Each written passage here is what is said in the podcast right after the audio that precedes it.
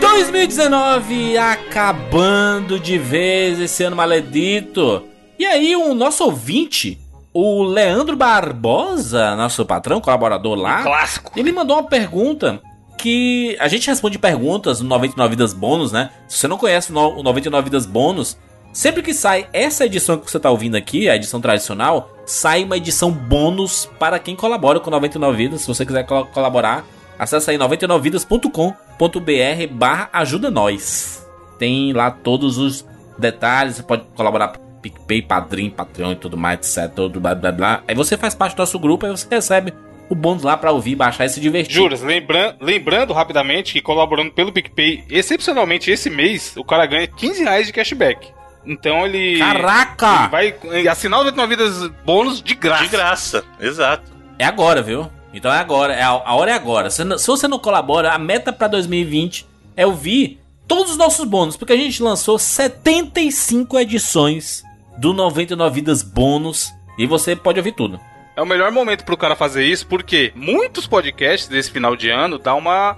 Tem aquelas férias, né? Uma, duas semaninhas, porque ninguém é de ferro. Sim. Inclusive a gente vai parar uma semana aí, e aí você fica órfão do que eu vi, mano, nesse período, porque ninguém tá lançando cast novo. Então se você pegar a quase noventa por cento dos bônus são temas atemporais, é uma ótima hora pro cara assinar, baixa todos os bônus, escuta. Se ele achar que vale a pena, ele mantém aí os próximos meses, senão ele só fica esse mês e é nóis. Abre o aplicativo do PicPay, coloca lá noventa e nove Vidas no buscador e faz sua colaboração de quinze mangos aí, que você é colocado no grupo do Telegram e você tem acesso lá o listão de bônus. E aí é o seguinte, Leandro Barbosa, ele mandou uma mensagem fez, fazendo um desafio. Ele falou a docica na mensagem? Não, não falou a docica. Ele falou o seguinte, defina o dois mil e dezenove em... E aí cada um vai falar uma coisa, tá? Do tópico que ele puxou. Um filme... que define dois mil e dezenove. Na minha opinião, Parasita, melhor filme do ano. Na minha opinião, Bacurau, que fazia anos que eu não, não dava um grito tão bonito que nem eu dei no Bacurau, mano. E você sabe que cena que foi. Você que assistiu, você sabe que cena que foi. Muito bom. Ah, Felipe. Hum, Bacurau seria uma boa, mas como o Evandro já falou, o Us, o Nós, né, do... Excelente, Jordan Peele. Também. Filmaço. Seria o meu segundo atrás do Bacurau. E foi lançado lá no começo do ano e muita gente esqueceu desse filme, né? Pois é, porque dois mil e dezenove foi gigantesco também, né? Parece Exato. Que nós estamos nesse ano aí. Tá? Ano infinito. Bruno. Joker, o palhaço. Joker, eu sou o Joker, o palhaço. Excelente. Se você pensar, esses quatro filmes, eles conversam diretamente um com o outro. Pra caralho. Sim, em temáticas, sim. Críticas sim, sociais sim. E tudo mais. Total. Excelentes. E todos têm um, um pouquinho de, sabe, um subgênero diferente em cima. Apesar deles conversarem nesse tema, eles todos são de subgêneros diferentes assim também, né? Uhum. E mostra também que o cinema tá num momento bom demais, assim. Olha aí, dois mil e dezenove eu acho que é um dos melhores anos da história do cinema. E fica lado a lado ali com mil novecentos e noventa e nove, né? São filmes que vão entrar pra história aí. Vão ser lembrados por muitos anos. Tipo Vingadores Ultimato, né? Vai ser lembrado pra também. Sempre, né? É mesmo, hein? Nem lembramos dele. É que faz tanto tempo já que nem parece que foi esse ano, né? Ultimato. Pois é. Exatamente. E um ano que, pô, que saiu os, os filmes da, da Netflix... Pô, o Irlandês. O Irlandês, o Irlandês, Dois Papas. E o Home, Home é desse ano? Histo... Não, é não, do ano passado. Não, não. Histó- História de um Casamento. Vocês viram a História de um Ainda Casamento? Não, tá na fila. Com a... Vejam. A Scarlett Johansson. Scarlett Johansson e o Adam Driver.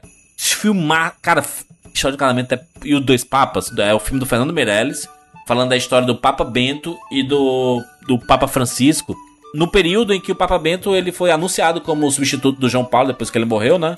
E aí esse período... conturbado da, da, da Igreja Católica, só que é muito de bastidor, mostrando o, o, o que é o Papa Francisco. Cara, excelente. Você pensa, ah, um filme religioso. Não é, não é sobre isso. É sobre dois, duas pessoas a história. Muito, muito massa. Dois Papas é maravilhoso. O próximo tópico aqui do, do, do Leandro é uma música. Uma música pro seu dois mil e dezenove. Não precisa ser a música lançada em dois mil e dezenove, mas ser a música que você mais ouviu em dois mil e dezenove. Eu pedi inclusive pro Edu to- tocar um trechinho aí de cada, um, cada música escolhida. No meu caso é Sunflower do Post Malone, eu ouvi muito esse ano.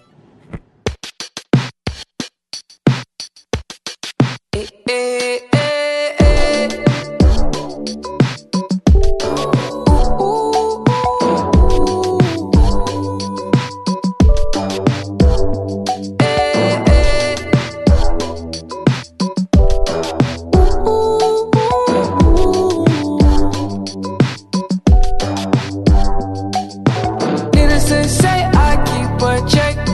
was a bad path, nevertheless.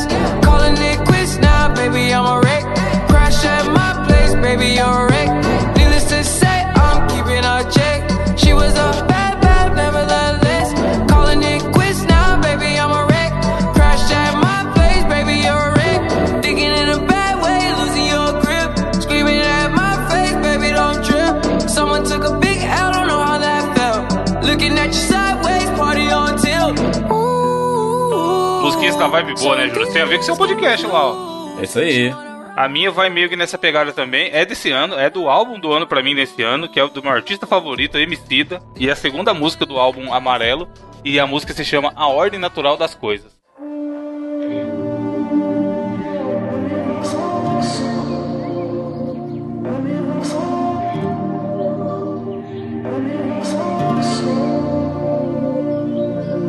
A merendeira desce, o ônibus sai, Dona Maria já se foi. Só depois é que o sol nasce, de madruga é que as aranhas descem no breu. Diamantes ofegantes vão pro mundo de Morfeu e o sol só vem depois. O sol só vem depois. É o astro rei, ok, mas vem depois. O sol só vem depois.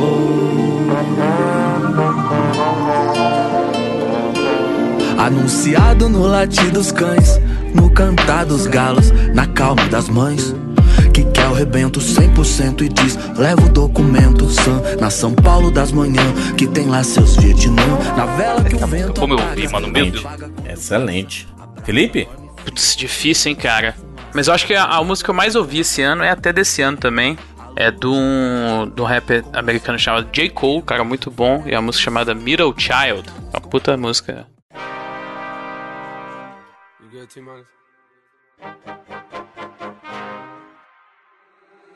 Niggas been counting me out, I'm counting my bullets, I'm loading my clips, I'm writing down names, I'm making a list, I'm checking it twice and I'm getting them hit. The real ones been dying, the fake ones is lit, the game is off balance, I'm back on my shit. The Bentley is dirty, my sneakers is dirty, but that's how I like it, you all on my dick. I'm all in my bag, as hard as it get, I do not store powder, I might take a sip, I might hit the blunt, but I'm liable to trip. I ain't popping no pill, but you do as you wish. I roll with some fiends, I love them to death, I got a few mil, but not all of them rich. What good is the bread if my niggas is broke? What good is first class if my niggas can't shit. That's my next mission, that's why I can't quit. Just like LeBron, get my niggas more chips. Just put the rollie right back on my wrist. This watch came from Drizzy, he gave me a gift. Back when the rap game was praying like this. To act like two legends cannot coexist. But I never beef with a nigga for nothing. If I smoke a rapper, it's gon' be legit. It won't be for clout, it won't be for fame. It won't be cause my shit ain't selling the same. It won't be to sell you my latest little sneakers. It won't be cause some niggas slid in my lane. Everything grows, it's destined to change. I love you little niggas, I'm glad that you came. I hope that you scream. Da hora isso, man. Acho que Acho que é, entre ela, eu escutei muito Djonga de novo esse ano aí, que é um cara fodíssimo também, mas acho que a, essa música do J. Cole foi a que eu mais ouvi. Excelente. Bruno? A minha música mais escutada, na verdade ela foi a manhã mais escutada por causa de outra música que eu tenho certeza que o Felipe ouviu muito também esse ano aí, já que ele gosta do rap. Essa música acabou estourando em função de, de um videozinho de Red Dead Redemption lá, Old Town Road, né? Mas a música que eu escutei não foi ela, mas sim a música que eles samplearam, que é a Ghosts trinta e quatro, né? Ou Ghosts trinta e quatro do Nine Inch Nails.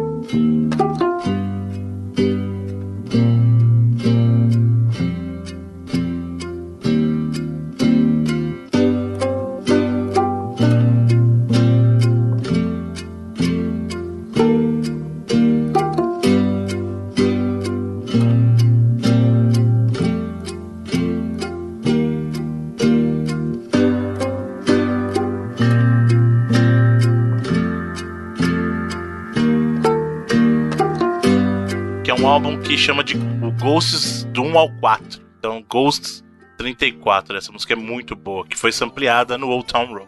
Excelente, rapaz. Gost... Gostos... Gostos ecléticos. Excelente. Um jogo pra dois mil e dezenove. Lembrando que não necessariamente é um jogo lançado em dois mil e dezenove, até porque é o tema Bicho, desse já podcast. Vem o né? Ele vai trazer o Celeste de é... novo, Bruno. Ele vai... É, esse Jurandir não tá de brincadeira. Mas eu não. O jo... Meu jogo de dois mil e dezenove foi League of Legends. Assim como foi em dois mil e dezessete. Não, porque eu comecei a jogar ali no final de dois mil e dezessete, começo de dois mil e dezoito, então... É, vai, eu e o Evandro vamos falar FIFA, então. É, então, vou falar Overwatch. É. Não, eu vou falar hum. Sayonara Wild Hearts. Fazia tempo Aê. que eu não achava um jogo tão foda igual achei esse, mano. E é desse ano. Aí, Felipe. Bom, pra, pra não dar spoiler, então, do, do resto do programa, eu vou pegar um jogo que é do ano passado, mas eu só joguei esse ano e achei foda pra caramba, que é o Return of the Obra Dinn. Olha que ladrão, safado, safado. Bom, bom mano. Ladrão bom safado. Jogo. Cara, jogaço demais, assim. É, eu joguei só esse ano. Se eu tivesse jogado ano passado, teria entrado, sei lá, no meu top cinco ou top três do ano passado. É muito bom mesmo. Eu, eu acho que esse ano foi o ano que o Bruno menos jogou videogame, hein? Por quê? É só um, só um sentimento. Você tá morando comigo agora? Não tô sabendo. É. Eu, já, eu, eu é. já lhe vi mais empolgado com videogames, Bruno. Ah, não, isso aí sem dúvida. Eu já estive mais animado com videogames, isso é verdade. Eu vou dizer o seguinte, foi o ano que eu menos terminei jogo. Isso foi. Aí. E provavelmente o ano que eu menos joguei também, mas é. Aí. Mas é, é a vida. Conheço, né? Mano. Que é dez anos de convivência, mano. Eu conheço, é tudo. O pior... Pela voz eu conheço o esquema. O pior que eu ia falar, o jogo que eu ia falar é justamente o Return of the Obra, Obra Dinn, né, cara? Aí fica complicado, porque... Deixa eu, deixa eu ver um outro aqui, então, vai. Vou de... Pra não dar spoiler também da lista... Ah... Sei lá, G T A três, então, pronto. Jogou? Vou Caralho, jogar. G T A, Bruno, dois mil e dezenove, Bruno. É, ainda mais o três. É, Sonic dois, jogão. É. Não, boa, quer ver? Então vamos, vou pegar um jogo que eu joguei. Não, Bruno, tá chega, Bruno, já foi, mano. Caralho, esse tá dez jogos. Outro tópico aqui, penúltimo tópico do, do que o Leandro mandou aqui. Um momento. Um momento? Pra dois mil e dezenove aí. Pra mim, foi minha viagem pra Morro de São Paulo. Foi um lugar maravilhoso. Poucos dias, foram três dias apenas de viagem. Muito cansativo, mas um lugar, um paraíso inacreditável. Esse momento tá marcado na minha memória e tá marcado no meu dois mil e dezenove. Morro de São Paulo na Bahia, tá? Porque o cara fala Morro de São Paulo e pensa assim, caraca, é um morro em São Paulo. O cara, o Jandinho veio... Na Bahia, uma ilha, né? Veio pra uma favela, né? Que é uma Morro de São Paulo. Ah. O momento desse ano pra mim, foi no início do ano, vocês vão lembrar, o falecimento da minha mãe, cara. Que poucas pessoas na internet caraca. sabem. E... Porque, enfim, como a gente falou... O Evandro não... não falou sobre isso. É, não né? falei porque eu acho que não... Sei lá, sempre tentei ser um cara pra cima, trazer coisas boas pra galera e tal, fazer as pessoas refletirem e verem a vida do lado bom. E a morte não é uma parada boa quando acontece tão próximo de você. Ela morreu de câncer, foi meio foda. Mas semanas antes, vocês devem, quem, quem me acompanha na internet deve ter visto que eu fiz uma viagem pra Bonito com a minha namorada. E aí foi, teve um momento que foi muito foda, cara, porque ela já tava doente pra caralho, já tava lutando contra o câncer, tinha um ano. E aí eu falei, pô, a gente vai... A Adri pegou umas férias e tal, porque minha namorada trabalha em shopping, e a gente vai viajar pra Bonito. Aí ela virou pra mim e falou, é, viaja bastante, aproveita com ela, enquanto vocês ainda podem. E, mano, isso foi uma paulada na minha cabeça, maluco, e no coração, porque, tipo, foi quando eu percebi que a maioria das coisas não importam, tá ligado? O que importa é, é a gente tá gravando aqui, a gente ri, é a gente tá do lado das pessoas que a gente gosta, e tentar ser brother um com o outro e tudo mais, porque... O futuro é isso daí, todo mundo vai morrer de doença ou não, todo mundo vai pro saco um dia, tá ligado? E a hora que ela falou isso, eu tava até em dúvida se eu ia viajar ou não, porque mesmo já tendo comprado a passagem, aí eu falei, pensei, é, é isso aí. Então foi um momento bem foda do, desse ano que me marcou. A vida, você percebe que a, a vida é uma fagulha, né, cara? É, um, é muito frágil, né? E as coisas acontecem. Eu, eu, eu lembro do, do Evandro falando que tava foda, tava hospital, né, e, e tava... O Evandro tava com a cabeça meio avoada, mas ainda assim o Evandro tava trabalhando e fazendo as coisas dele. Gravando, inclusive, noventa e nove vidas. E... A gente gravou dois dias depois eu... que aconteceu, mano. Exatamente. Porque tem que gravar, porque tipo assim, é, é aquele, o esquema do Rick and Morty, a discussão do Rick and Morty. Se você parar pra pensar muito, você nem sai da cama, mano. Porque você começa a ficar nihilista foda e não ligar pras coisas, não ligar pras pessoas, tá ligado? Então acho que você tem que ter alguns... alguns objetivos na vida e fala, não, eu me propus a fazer isso, eu vou fazer isso. E, tipo, as pessoas não têm nada a ver com os meus problemas, tá ligado? Por isso que eu falei, não, vamos gravar. É a gente que era. Tá produzindo, né, Evandro, há, há muito tempo. É... Exato. Pô, o, o, o noventa e nove Vidas completa dez anos agora, né? Comecinho do ano, começou, começou a primeira semana de, de janeiro, já, a gente já completa dez anos de noventa e nove Vidas. E... E a gente não pode se abster, né? A gente tem que estar toda Exatamente. Semana produzindo. Independente do que aconteça, a gente está aqui todas as semanas. E nesses dez anos aconteceram muitas coisas que poderiam fazer com que a gente... Cara, vamos, vamos dar um tempo aí pra gente poder organizar e tudo mais. E a gente não, cara. A gente estava aqui em momentos que cada um estava passando por situações pessoais é, difíceis. De relacionamento, né? Entre a gente mesmo como, como equipe. E a gente sempre junto, sempre junto, sempre fazendo. Quando um não podia, o outro, o outro chegava pra, né, pra, pra fortalecer. A gente tem uma sorte de ter amigos e parceiros que trabalham nessa área com a gente. É o próprio Felipe aqui, que tá gravando hoje com a gente. É, a gente tem muitos desses amigos, o Guilherme Oz, o André, é, mano. A Monique, todas as vezes que o André gravou o André. Com a gente foi assim, porra, André, deu bosta, preciso de alguém, você topa. E o cara entra na hora e grava, tá ligado? Normalmente quando eu não estou, né? Sim, sim. É, pra completar, porque gravar só eu e o Bruno é foda. E aí, mas é uma máquina que ela continua girando e ela só gira porque a gente tem muitos amigos, né? Que fazem parte dessa família noventa e nove Vidas. noventa e nove Vidas não é só o time do, dos quatro ali, dos cinco, né, com o Edu. É a família toda ali, né? Quem já faz parte, quem já participou de várias edições, faz parte da história do, do noventa e nove Vidas. E a gente tem muita sorte de contar com essas pessoas. E eu, eu, eu lembro do Evandro, cara. O Evandro, o Evandro passou uma barra duríssima no começo do ano. E ninguém, ninguém soube. Só a gente que tava mais próximo, né, que sabia. E ele continuou, e é foda, né? Porra, é, mãe é mãe, né? Não tem jeito. Então, e mano, é, uma do... é foda porque assim, ninguém sabe da vida de ninguém, tá ligado? Quando acontece isso, eu tive um rabo do caralho ainda, que foi bem na época que eu tava naquela de vende um apartamento pra comprar outro e tudo mais. E aí eu voltei a morar com meus pais alguns meses, porque... Até arrumar o um novo apartamento e etcétera. Lembra que eu gravava no quatro G e ficava uma merda o áudio. Sim, aí tu pôde conviver com é, eles, então, né? Então, assim, é. nesses meses finais dela, eu fiquei muito mais próximo do que eu já era. Tipo, nunca tive treta com a minha família, isso é muito bom, tá ligado? E aí, às vezes, acontece isso com alguém, o cara fala, pô, é, per- pai, perdoe seus filhos, filhos, filhos, perdoe seus pais. É foda falar isso, porque, mano, às vezes a treta vem, por, sei lá por que motivo, tá ligado? Que um pai não fala com o filho ou um filho não fala com o pai. Mas, bicho, se eu, se eu puder dar o, o conselho mais manjado do mundo, principalmente agora que é final do ano, essas porra não leva a nada, mano. Você tem que fazer o seguinte, quem, quem você acha que não tá agregando na sua vida, se afasta, tá, a vida que segue, mas não guarda rancor, não fica puto e tenta ser brother, tá? Tenta ficar do lado de gente que te, te agrega coisas e te faz bem e tenta fazer as pessoas que você gosta bem, tá ligado? Porque, velho, não, no final é isso aí, não tem, tem muito que ficar confabulando, porque quando acontece esse tipo de coisa... É muito maximizado, por exemplo, aconteceu a parada do avião da Chapecoense. A gente até falou disso recentemente lá no Mosqueteiros. E, cara, você fica, caralho, né? A vida é foda aí, ó. Os caras estavam no auge, ia ganhar campeonato, tudo atleta, saúde boa. Aconteceu uma desgraça e morreu todo mundo. Ou o próprio Gugu, mano, que era um cara querido por todo mundo. A gente teve o cast do Gugu também. Exato. Só que aí quando acontece com alguém... Mano, minha mãe, tá ligado? Tipo, você não estaria aqui se não fosse ela. E aí, cê, aí você, Exato. Mano, se você pensar muito, você entra na depressão e perde a vontade de viver. Então, tipo... Faça a diferença, diferença na vida das pessoas, seja legal e corre atrás dos seus sonhos aí, que é o que tem. É isso. Felipe, um momento pra dois mil e dezenove? Hum, acho que até pensando no que vocês falaram aí, o, pô, o momento que a gente teve um encontro esse ano lá na Game Tech, né, na Maneiro. Feira dos Pássaros, pô, tava... Olha aí, legal. Tava a galera toda lá, claro, da Game Tech, tava gente lá do Reloading, galera do noventa e nove, é, Monique e o Matheus lá do... do do Resident Evil Database, o próprio Gabriel lá do Mosqueteiros também tava, então é meio que nesse, nesse, nessa linha aí, né, são os momentos que a gente tem que valorizar mais até, que é uma parada difícil de acontecer, né, a gente se encontra muito pela internet, mas é, esses momentos assim que a gente se encontra pessoalmente, a gente tem que relembrar e valorizar. Um momento especial, né, é muito legal, assim, por mais que a gente não, sei lá, não passe tanto tempo juntos, e seja um, né, algo até muito rápido, né, mas é especial, né? Porque é o momento que a gente consegue Sim. juntar todo mundo e é bem legal isso. Bruno, dois mil e dezenove? Um momento? É, eu acho que vai muito na linha do que o... Aproveitando que o Evandro trouxe, essa questão de aproveitar a família, é uma coisa que eu também menciono que a gente sempre tem que aproveitar é, os momentos que a gente tem com as pessoas que a gente gosta.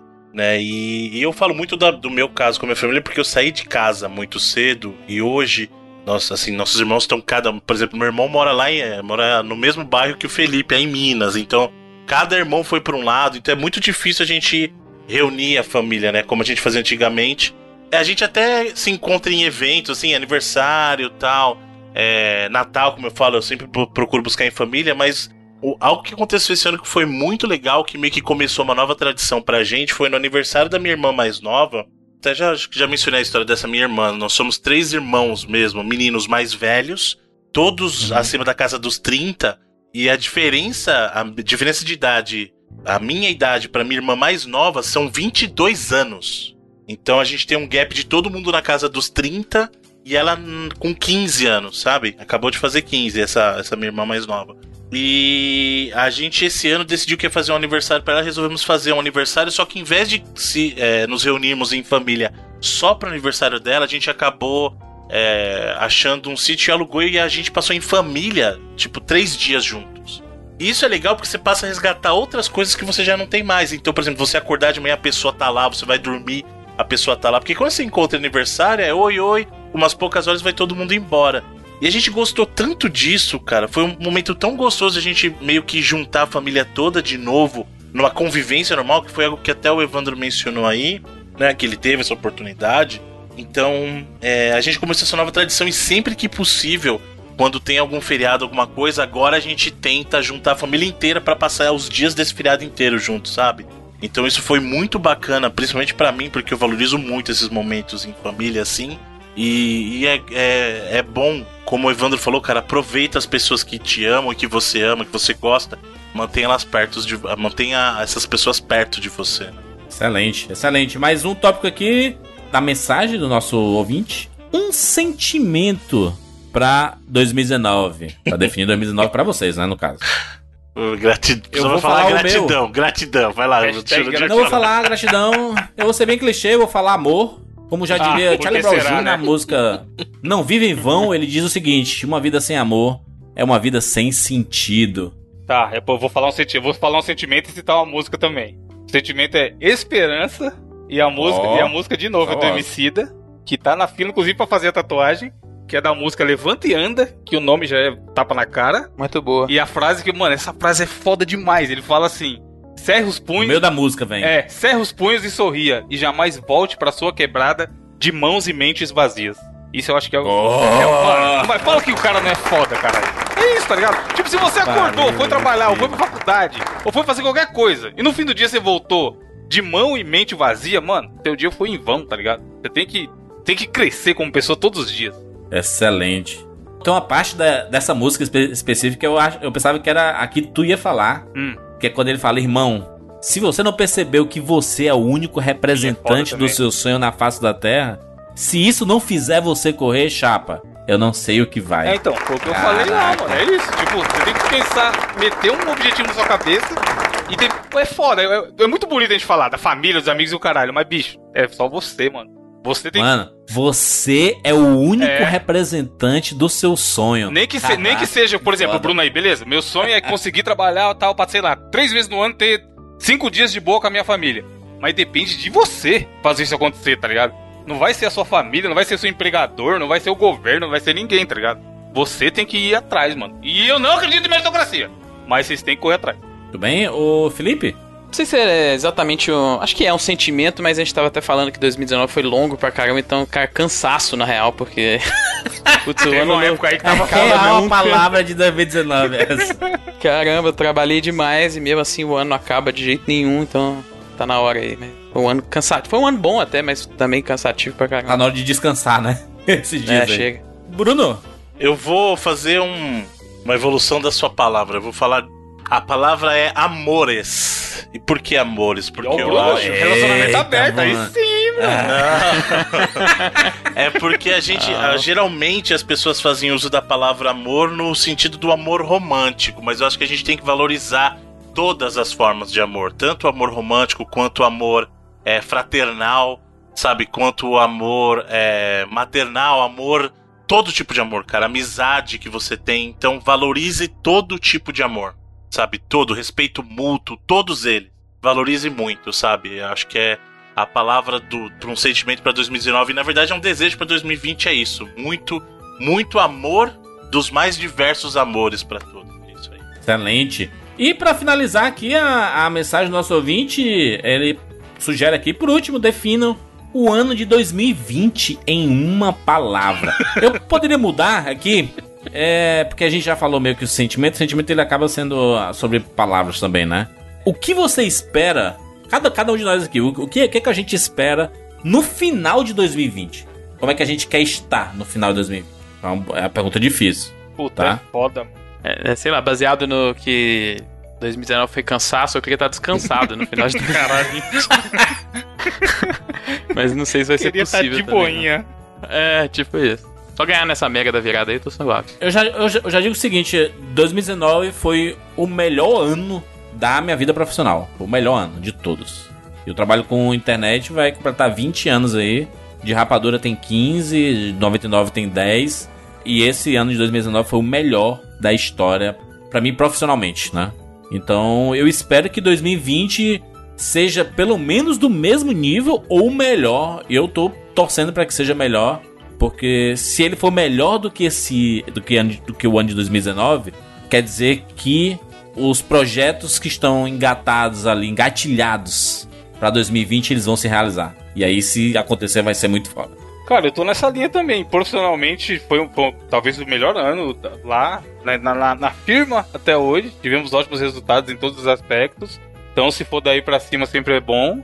E na vida, no geral, também... O foda é que, assim, eu fico pensando se eu sou só um otário que tem gostos muito simples, ou se realmente eu saí de um lugar que, e eu não esperava chegar onde eu cheguei, tá ligado? Porque, por exemplo, o Felipe falou aí da mega da virada. Acho que até uma vez eu conversei isso com o Bruno.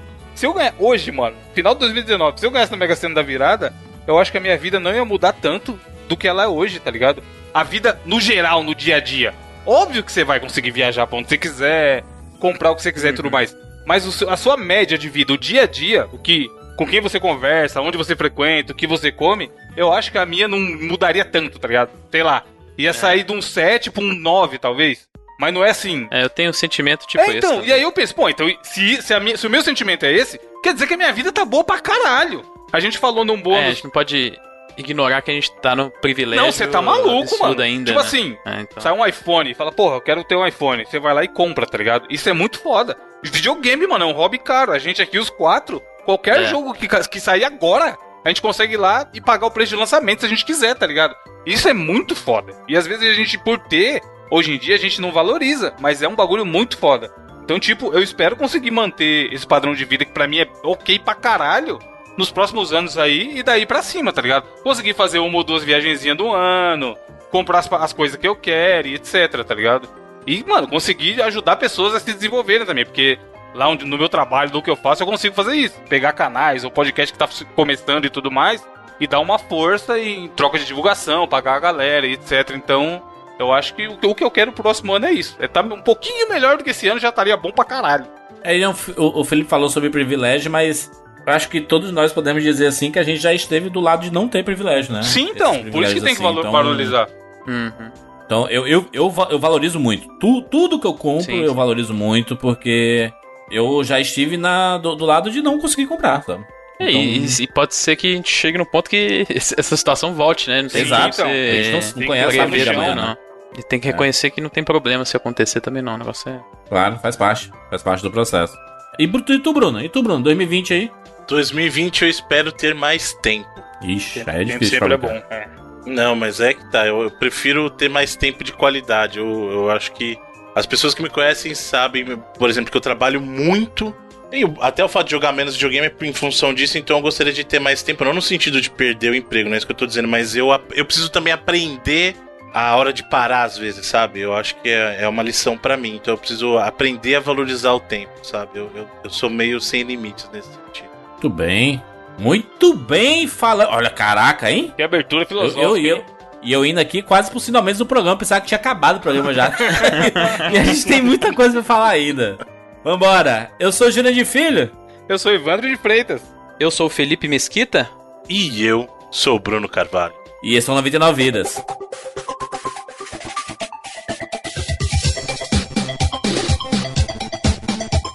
Pula, pula, pula, pula, pula, na rima, pula, pula, pula, pula, pula, pula, pula, pula, pula.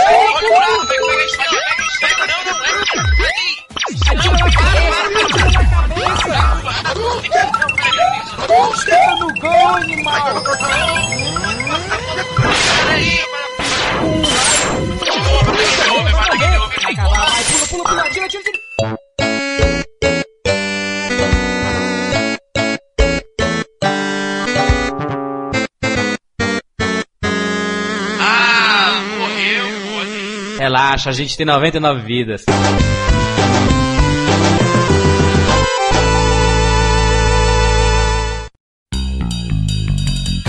Meninos, estamos aqui juntos mais uma vez para mais uma edição do noventa e nove Vidas. Na verdade, a última edição de dois mil e dezenove. E se é a última edição do ano, isso quer dizer que é a edição dos melhores jogos do ano também. Tradicional aqui no noventa e nove Vidas, né? Sempre, último cast do ano é sobre os melhores jogos do ano também. Um ano marromeno ou um ano médio? É um ano bom, pô, ano bom. Bacana. Eu acho que ele não tem... Ele não tem... Parece que não, né? Pelo jeito que a gente falando. É. Mas é... Eu acho que ele não tem um... um jogo que foi o destaque absoluto. Ou não tem um Red Dead, né, Felipe? Não tem um Red Dead esse ano. É, um God of War, é. um Breath of the Wild, uma coisa do tipo assim. Mas, no geral, acho um ano muito bom. Não é, foi fácil fazer só dez, não. Dá pra fazer mais. Hein? A diferença de um cara que, do cara que tem tempo pro resto aí, Jandir, ó.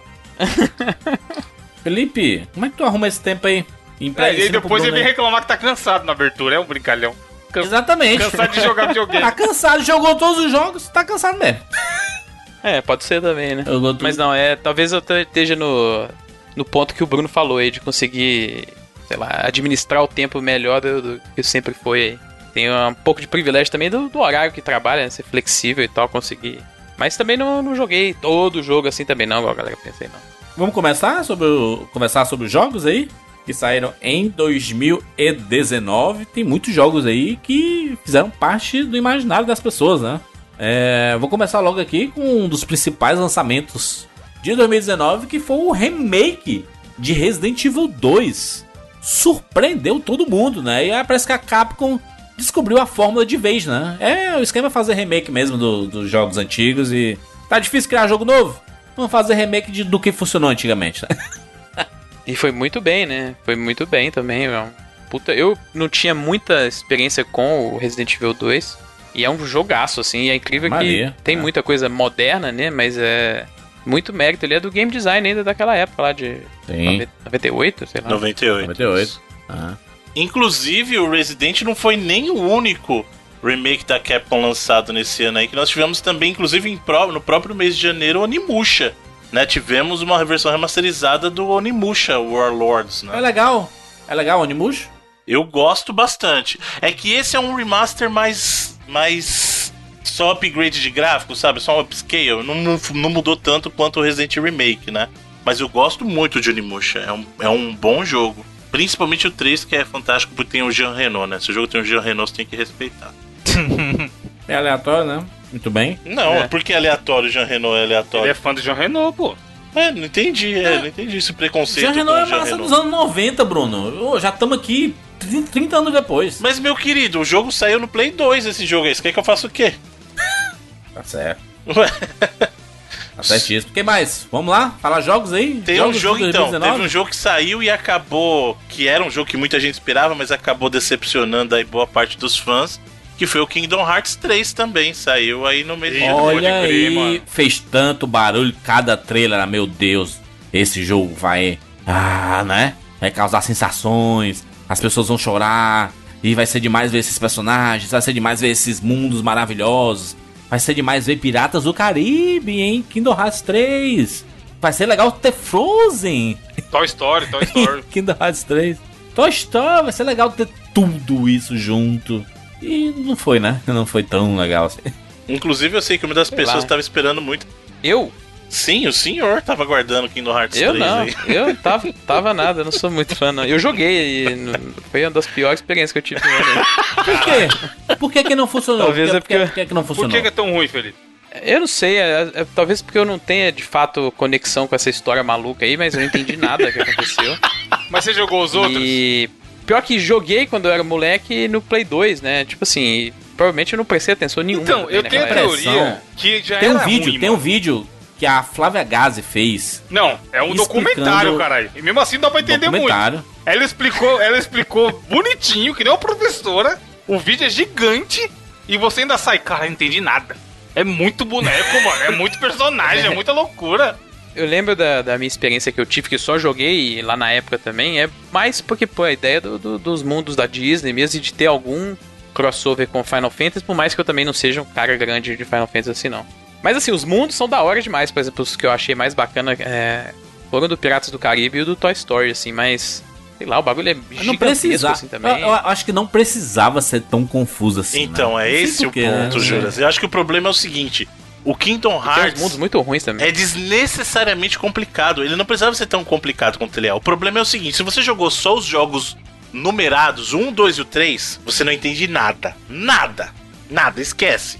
Porque o jogo depende muito de conteúdo de outros jogos, tantos outros jogos, que tem lá o trezentos e cinquenta e oito barra dois, tem o Birth by Sleep. Tem o Recoda, tem o Dream Drop Distance, tem vários outros jogos. Tem uns filmes. É, então assim, você tem, que, você tem que seguir tudo, e mesmo se você seguir tudo, ainda assim vai continuar confuso.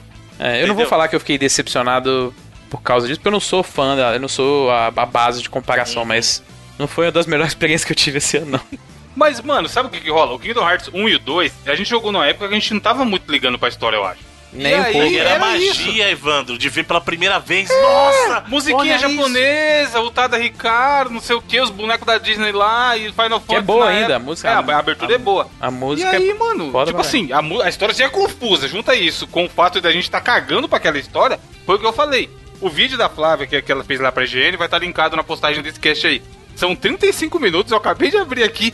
E, mano, é muita coisa. É pior que, que, sei lá, tentar entender o Lost, tá ligado?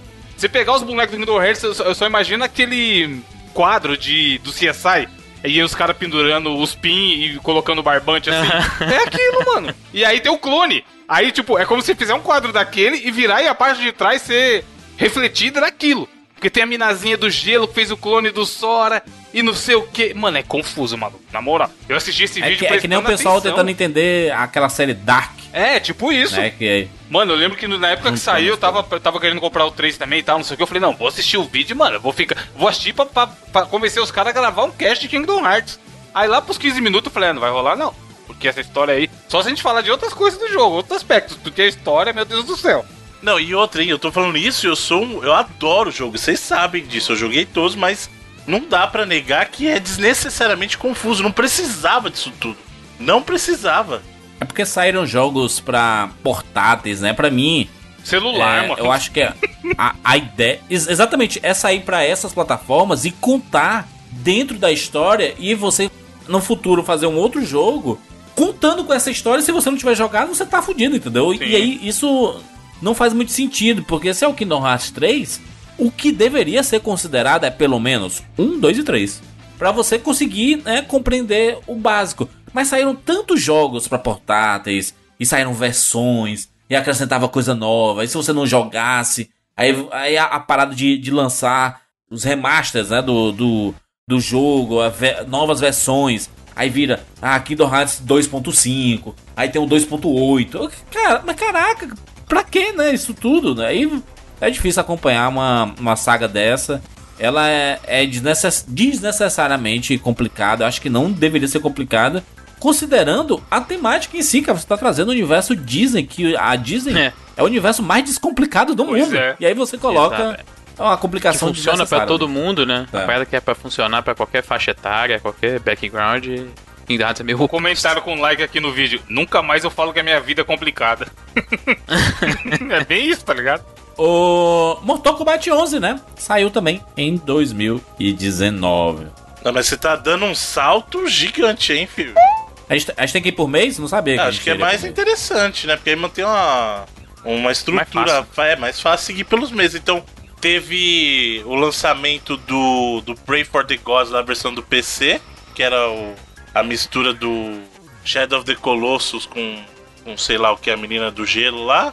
Teve o lançamento pra consoles do Wanderson, que o Evandro adora. Bom aí. Jogo. Wanderson. Não, mas se for falar disso aí, Wander. mano. É, Wanderson. Vai ter o que é falar Wanderson. do... É, é o Anderson Nunes. Wanderson Nunes. É um bom Teve jogo, é um bom jogo. Combat. Nossa, Ace Combat, mano.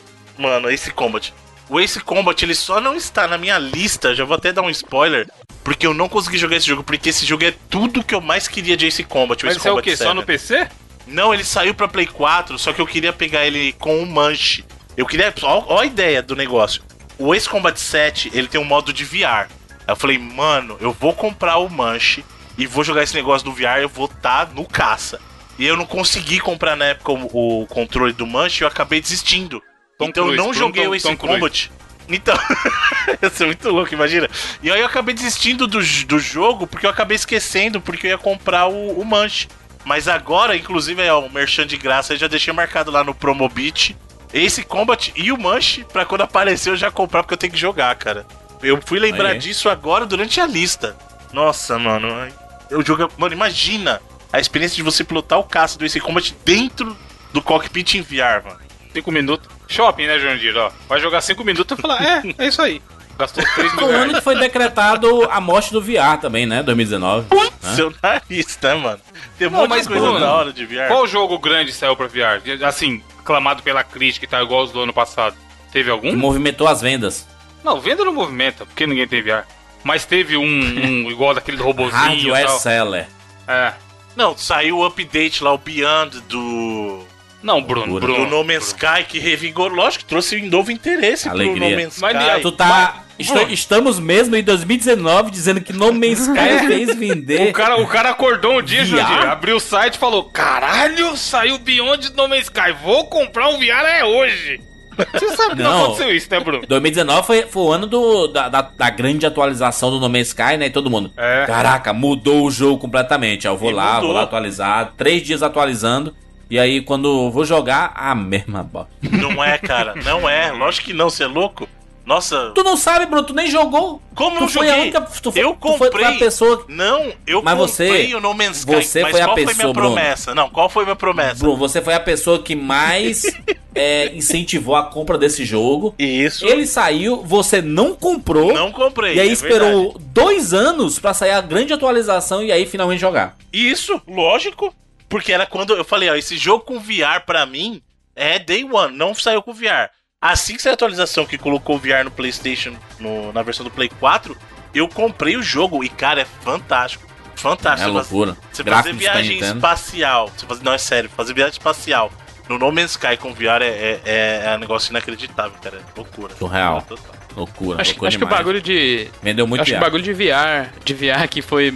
teve mais destaque esse ano foi, na verdade, o Oculus Quest, né? Que é a versão sem fio, né? Sim. Que aí. A ideia de você popularizar esse meio, que é bem restrito, assim, é você ter o rádio que é menos complicado, né? Que acho que foi o caso aí. Ele roda a, a maioria dos grandes dos jogos de maior sucesso. Ele roda, né? Beat Saber. Perguntar depois Hot pro V R, Alex quantos V Rs ele vendeu na Game Tech Zone aí. Aí nessa última feira vendeu um kit completinho que eu vi ainda, tá vendo?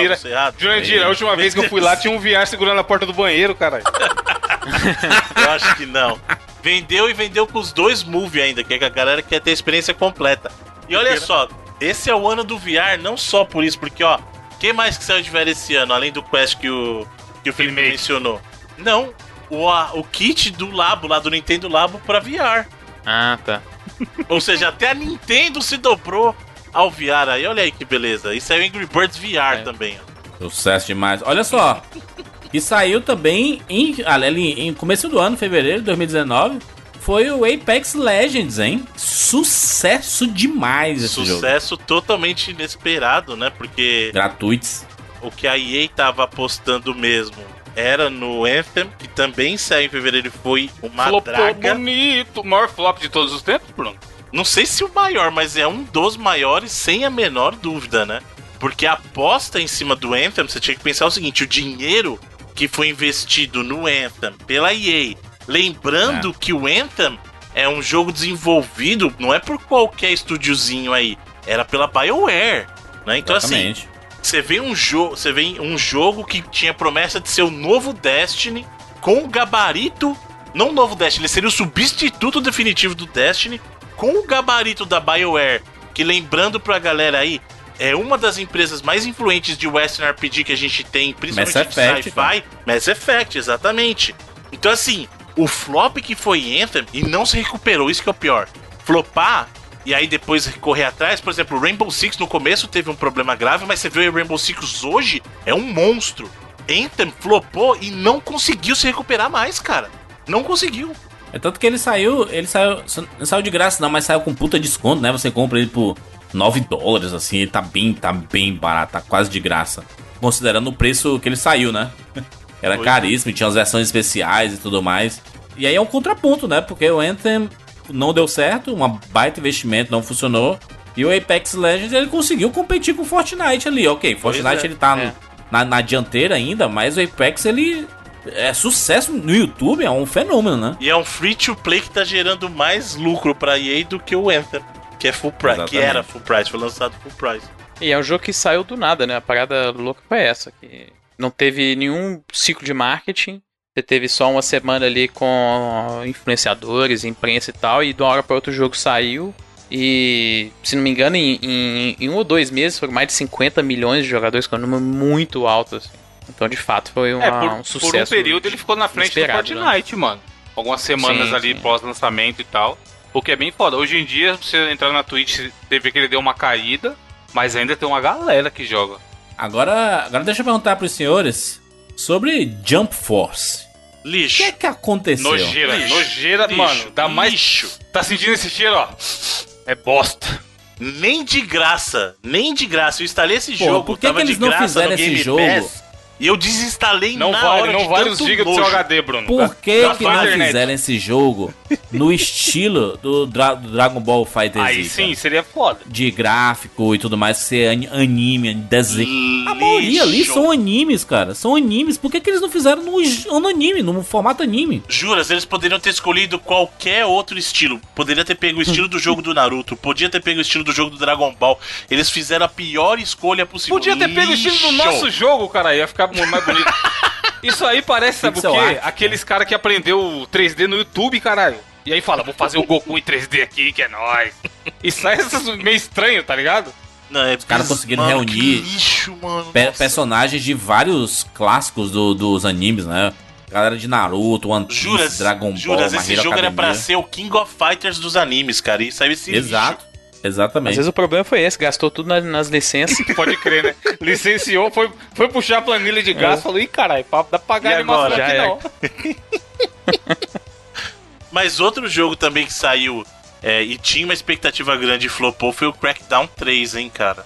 Exclusivo crer, da Microsoft, né? Lançou e... é divertidinho até, viu? É um jogo que... ainda mais que foi, vamos botar aspas gigantes aqui, de graça por causa do Game Pass. Sim, exato. É, mas, mas é, é um bom jogo de... bom jogo de podcast aí, que dá pra você jogar sem prestar atenção. Ah, então ele é que nem o, o Tetris noventa e nove, então. Também Seu é nariz. um jogo desse, assim, né? Seu não, nariz, você tá é desmerecendo o Tetris noventa e nove. Tetris noventa e nove não, é louco. Não, não. Eu tô dizendo assim que é o jogo de podcast, daí você pode ficar ouvindo podcast, assim, jogando o Tetris noventa e nove de boa. É, assim. O Crackdown não tem muita consequência e é divertidinho, assim, de... de jogar mesmo, é sobre... jogo sabe, de podcast que a gente fala, mas jogo prédio. Tipo FIFA, assim, sabe? Você... é, você sabe, pode jogar até no mudo, se você quiser. Então, mas Exato. Aí é que tá... o problema do Crackdown, Felipe, é que, não sei se você lembra, o Crackdown foi a menina dos olhos no lançamento lá do, da Microsoft, quando eles fizeram aquele evento, falando que ele ia mostrar o poder da nuvem e não sei o que, e aí ele foi perdendo pedaços durante o desenvolvimento, é. e a entrega foi bem aquém do que eles estavam prometendo nesse sentido, né? E a parte do multiplayer que usa o processamento da nuvem é muito, muito, muito ruim. Eu não aguentei jogar mais de meia hora, não, porque... era muito ruim mesmo, mas a campanha em si eu até diverti, assim. Mas, tipo assim, não vai entrar no, na minha lista dos dez aqui. Mas... mas você gostou da campanha ou você gostou porque tem o Terry Crews e o Terry Crews faz qualquer coisa ficar melhor? Poderia ter mais, tem pouco Terry Crews. E até é meio bizarro o jogo, ele é mixado de uma forma muito estranha, que a voz do Terry Crews você quase não consegue ouvir quando você tá no, no mundo aberto, assim. Ele faz tipo uns, uns quips, tá ligado? Uhum. Tipo, ele faz umas frases soltas, assim. Você quase não consegue ouvir porque a mixagem é muito, muito baixa e tal, mas é... se tivesse mais Terry Crews... Deixa, mais... deixa, deixa eu perguntar uma coisa pra, pra vocês aí. Hum. O Tetris noventa e nove, ele saiu de graça no Nintendo Switch, né? Você assinava lá o... a... para assinantes do, do Switch Online, isso. do Switch Online e tudo mais. E aí eu assinei, fui jogar e eu não consegui jogar muito bem. Eu sou meio burro assim, ou o jogo é realmente complicado? É difícil. Eu também Caralho, sou meio... Não, jogar é, é fácil. Jogar é fácil. É. Difícil é você entender a mecânica pra tirar ganhar. Os outros, exato. Difícil é ganhar. Exato, mas é, porque o legal do Tetris noventa e nove é que ele é uma disputa que, diferente do Tetris tradicional que você disputa contra você mesmo, tem outra galera disputando ali pra te derrubar, pra te tirar dali. Né? Então ele é um Tetris. Ele é um Battle Royale de Tetris. Exatamente, é o Battle Royale de Tetris. Aí. Aliás, tem, tem um outro jogo importante aqui, Juras, que saiu em fevereiro também. Um R P G muito bacana, que é o Deltarune, que é da galera do Undertale, cara. Aí. Ah, que é como se fosse a primeira expansão, né? Pra... E saiu até de graça, eu acho, né? Pra quem tem o Undertale, é de graça. Eu sei que saiu em fevereiro também aquele Metro Exodus. Que é né? muito bom também. Muito bom. Eu gosto muito Bonito, de Metro, né? Cara. É bacana, é bacana. Eu não gostei da história, não, mas o jogo é muito bom. Teve o Far Cry também, né? O New Dawn. Que outro que fez um barulho lá com a propaganda das irmãs e tal, e depois... Far Cry é sempre assim, né? Ele chega, aí o pessoal... Caraca, saiu um Far Cry novo. Aí... Dois dias depois, trailer polêmico, não sei o quê, é, pode crer. É que nem, é que nem filme e série da Netflix, assim, é, é falado um dia, e aí no outro dia ninguém mais lembra e nem comenta mais nada. Não sei o que acontece com Far Cry. Esse foi até menos ainda, que ele foi meio, meio spin-off, assim, né? Ele é baseado ah. no, no mapa dos cinco e tal, então... Eu, eu nem cheguei a jogar isso, não, por mais que eu goste muito mesmo, mas... Agora, agora deixa eu perguntar ao senhor Bruno Carvalho... Em março ali, Bruno, saiu Dead or Alive seis. Sim. Lá, lá, lá, lá, lá. E aí? Muito bom, muito bom, muito bom. Dead or Alive seis, e muito bom. E a física, bom. Como tá? Então, aí, pros, pros senhores que são os críticos e não entendem o jogo aí, porque os senhores falam que o jogo é só por causa das formas voluptuosas das lutadoras, o jogo corrigiu isso aí.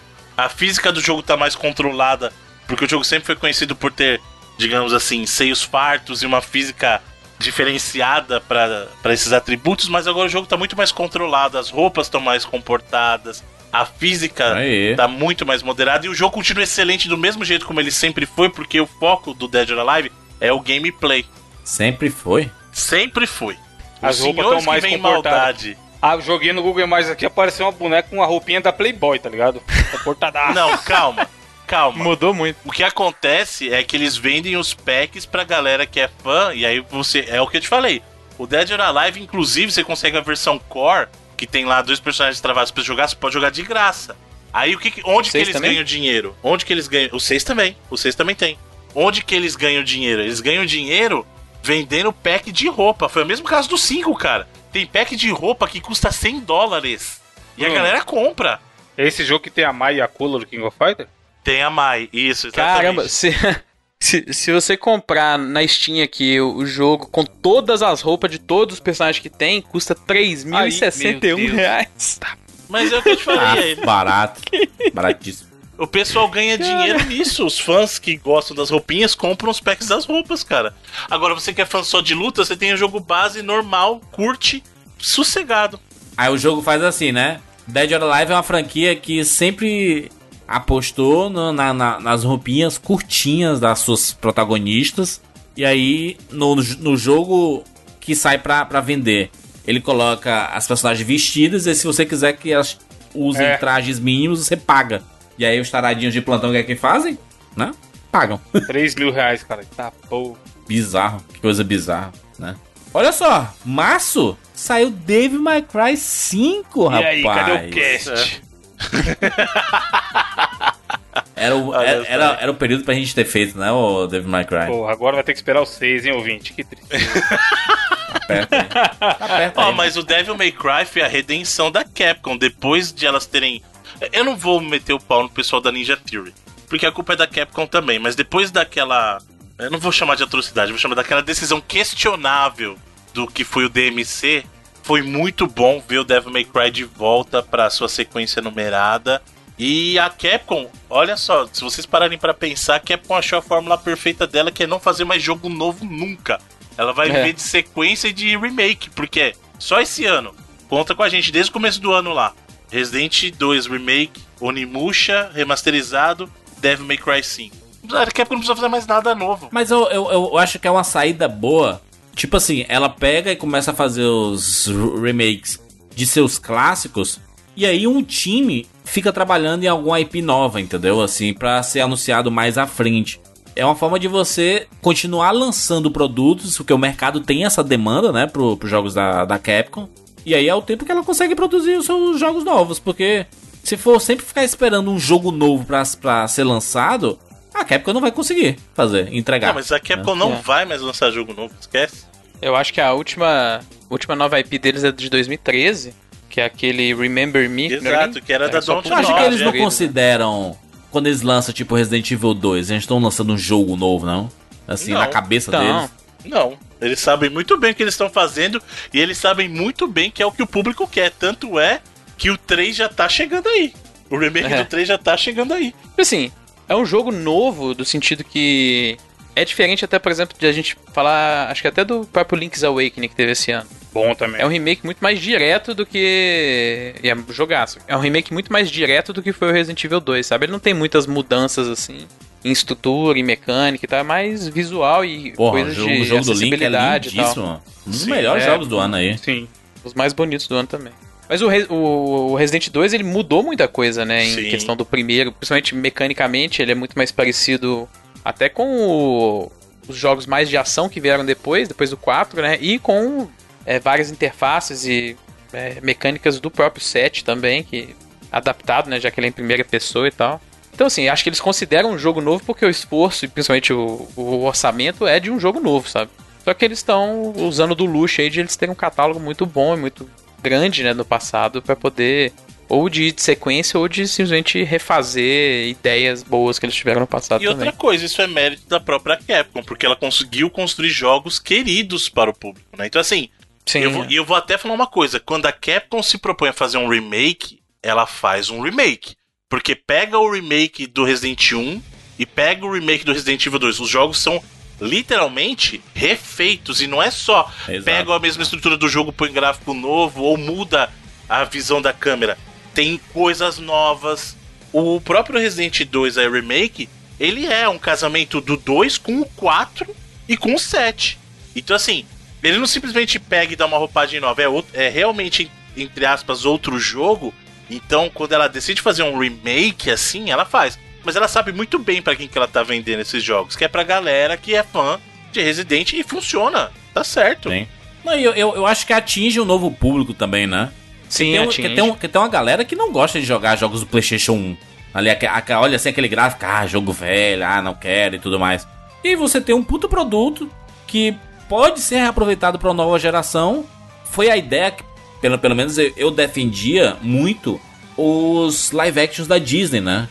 É, com, com, esse, com esse conceito de você pegar uma animação clássica e fazer um live action para atingir uma nova geração, porque essa nova geração, ela não gosta de assistir desenhos animados dois D, cara. Ela não gosta, ela gosta de ver três D ou é, é, live action mesmo, sabe?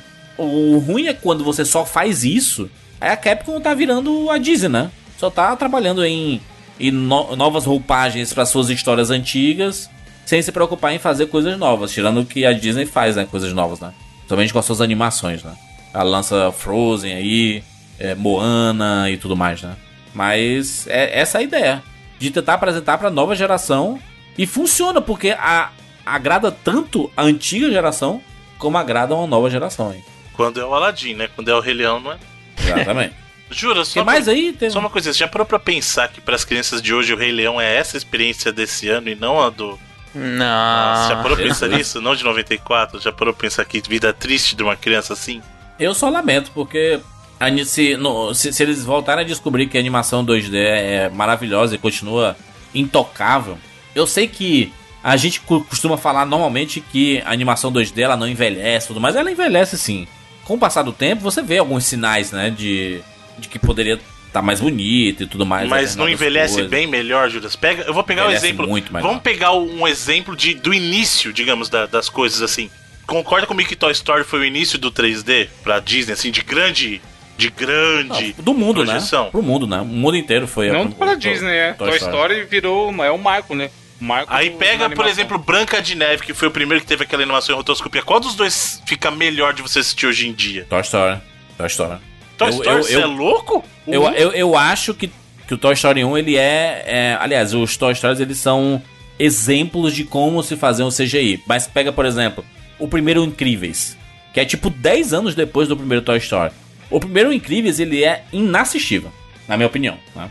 Principalmente considerando que tem o dois, que é perfeito, né? Comparado com o Toy Story um, juras? Eu acho, cara. Nossa, o acho salto é mais, do Toy Story é um pro polido. dois é gigantesco. Eu não consigo assistir o Toy Story é... um hoje em dia. Tu não consegue não ver o Toy Story um? Consegue, Bruno, consegue. Não, você é louco, parece o Cassiopeia, mano. É feio. Talvez, talvez, talvez não pelo Andy, né? O Andy no Toy Story um, ele é... Tá bizarríssimo, bizarríssimo. Você é louco. É, eu tenho um apego sentimental ali. Mas, o, mas o, por exemplo, o primeiro Branca de Neve, que é o quê? De, de trinta, quarenta, eu acho, anos quarenta... Ele é maravilhoso, cara. Eu assisto de boaça, de boaça. Você tá de brincadeira comigo. Olha essa foto aqui do, story, do Toy Story um. Fala que pra mim que tá bonito até hoje isso, mano. Você tá de é brincadeira com a minha cara. mil novecentos e trinta e oito, cara. O Branca de Neve. Inacreditável.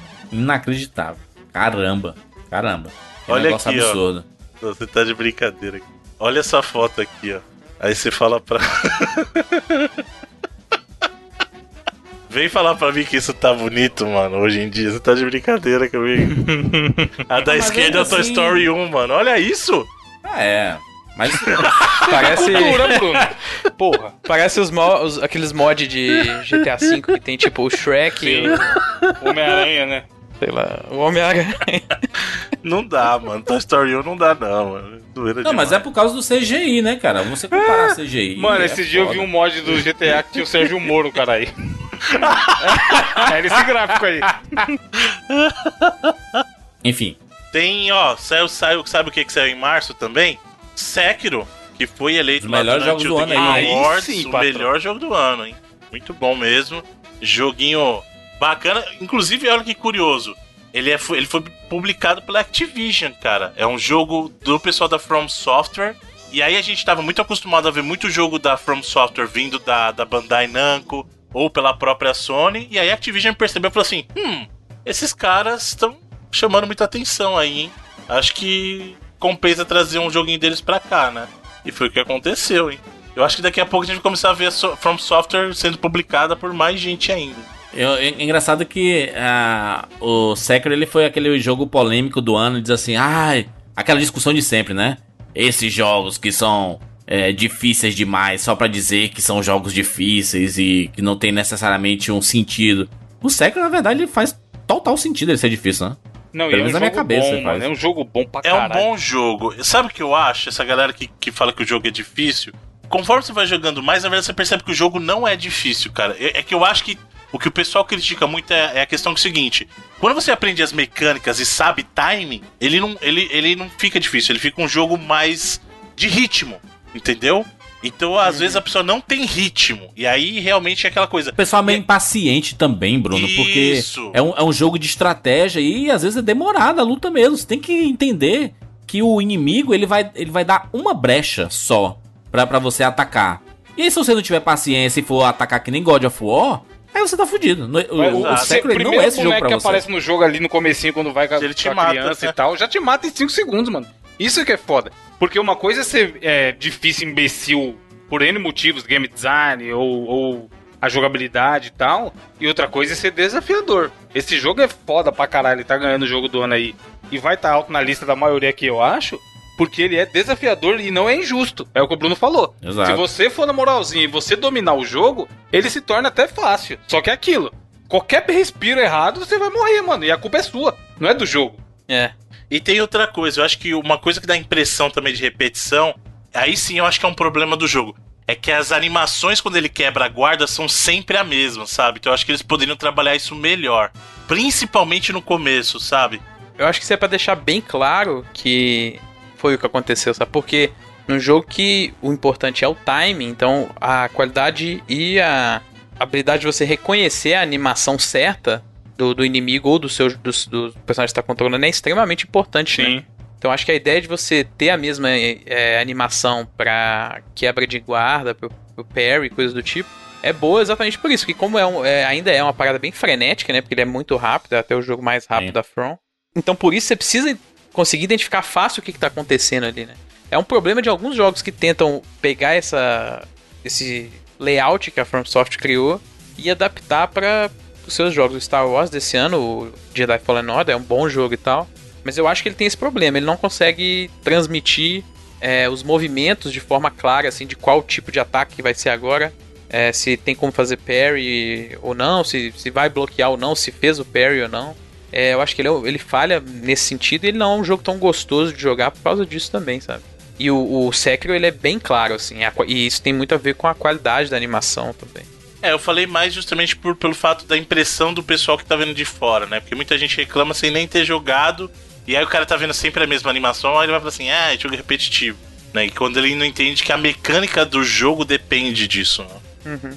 Até pra entrar nessa discussão, eu até gosto da ideia de que esses jogos tivessem é, opções de dificuldade, às vezes nem opções de dificuldade, mas opções de acessibilidade, né?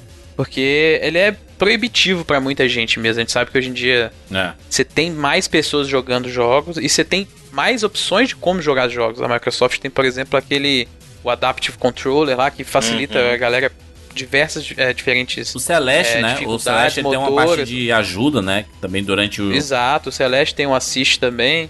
Por mais que é, eu não diria que isso é uma parada que tira pontos do jogo, não ter esse tipo. Tem um jogo que só tem uma dificuldade, ou coisa do tipo.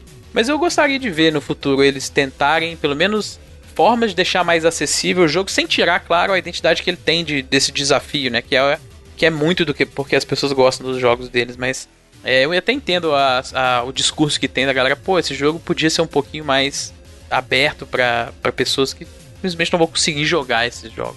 E outra, eu acho que seria um desafio até pra própria From.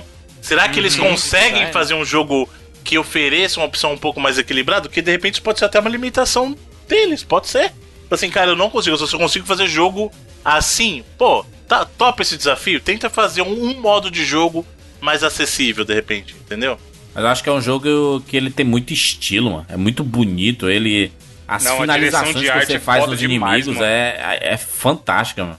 Você pega assim no modo... Ele, ele valoriza muito o modo stealth, né?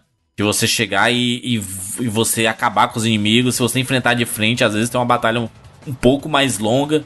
Sendo que se fosse... Se você pegasse do, no, no modo stealth, você já mataria o cara, né? E sai sangue pra caralho. É referência a um monte de, de clássico, né? De, não, ele de tem não filme, só re... séries e tudo. Não só isso, ele não tem samurai. Referência só a jogos da From mesmo. Eu vejo ele muito como uma sequência, por exemplo, de... Oni, de, de Onimusha, não, do Tenchu, cara. Eu enxergo muito... Muito de Tenchu nele. Se não me engano, ele começou como um Tenchu. Só, só, só em subir na, nas telhas ali, né?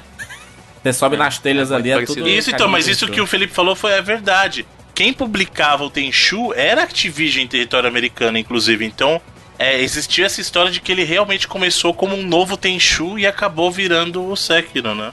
E o Tenchu tinha muito disso também, na blog de... dada a sua devida época, de você não ficar dando espadada a esmo, porque você podia acabar tam- tomando golpe fatal também, né? Então, é, é bem interessante mesmo.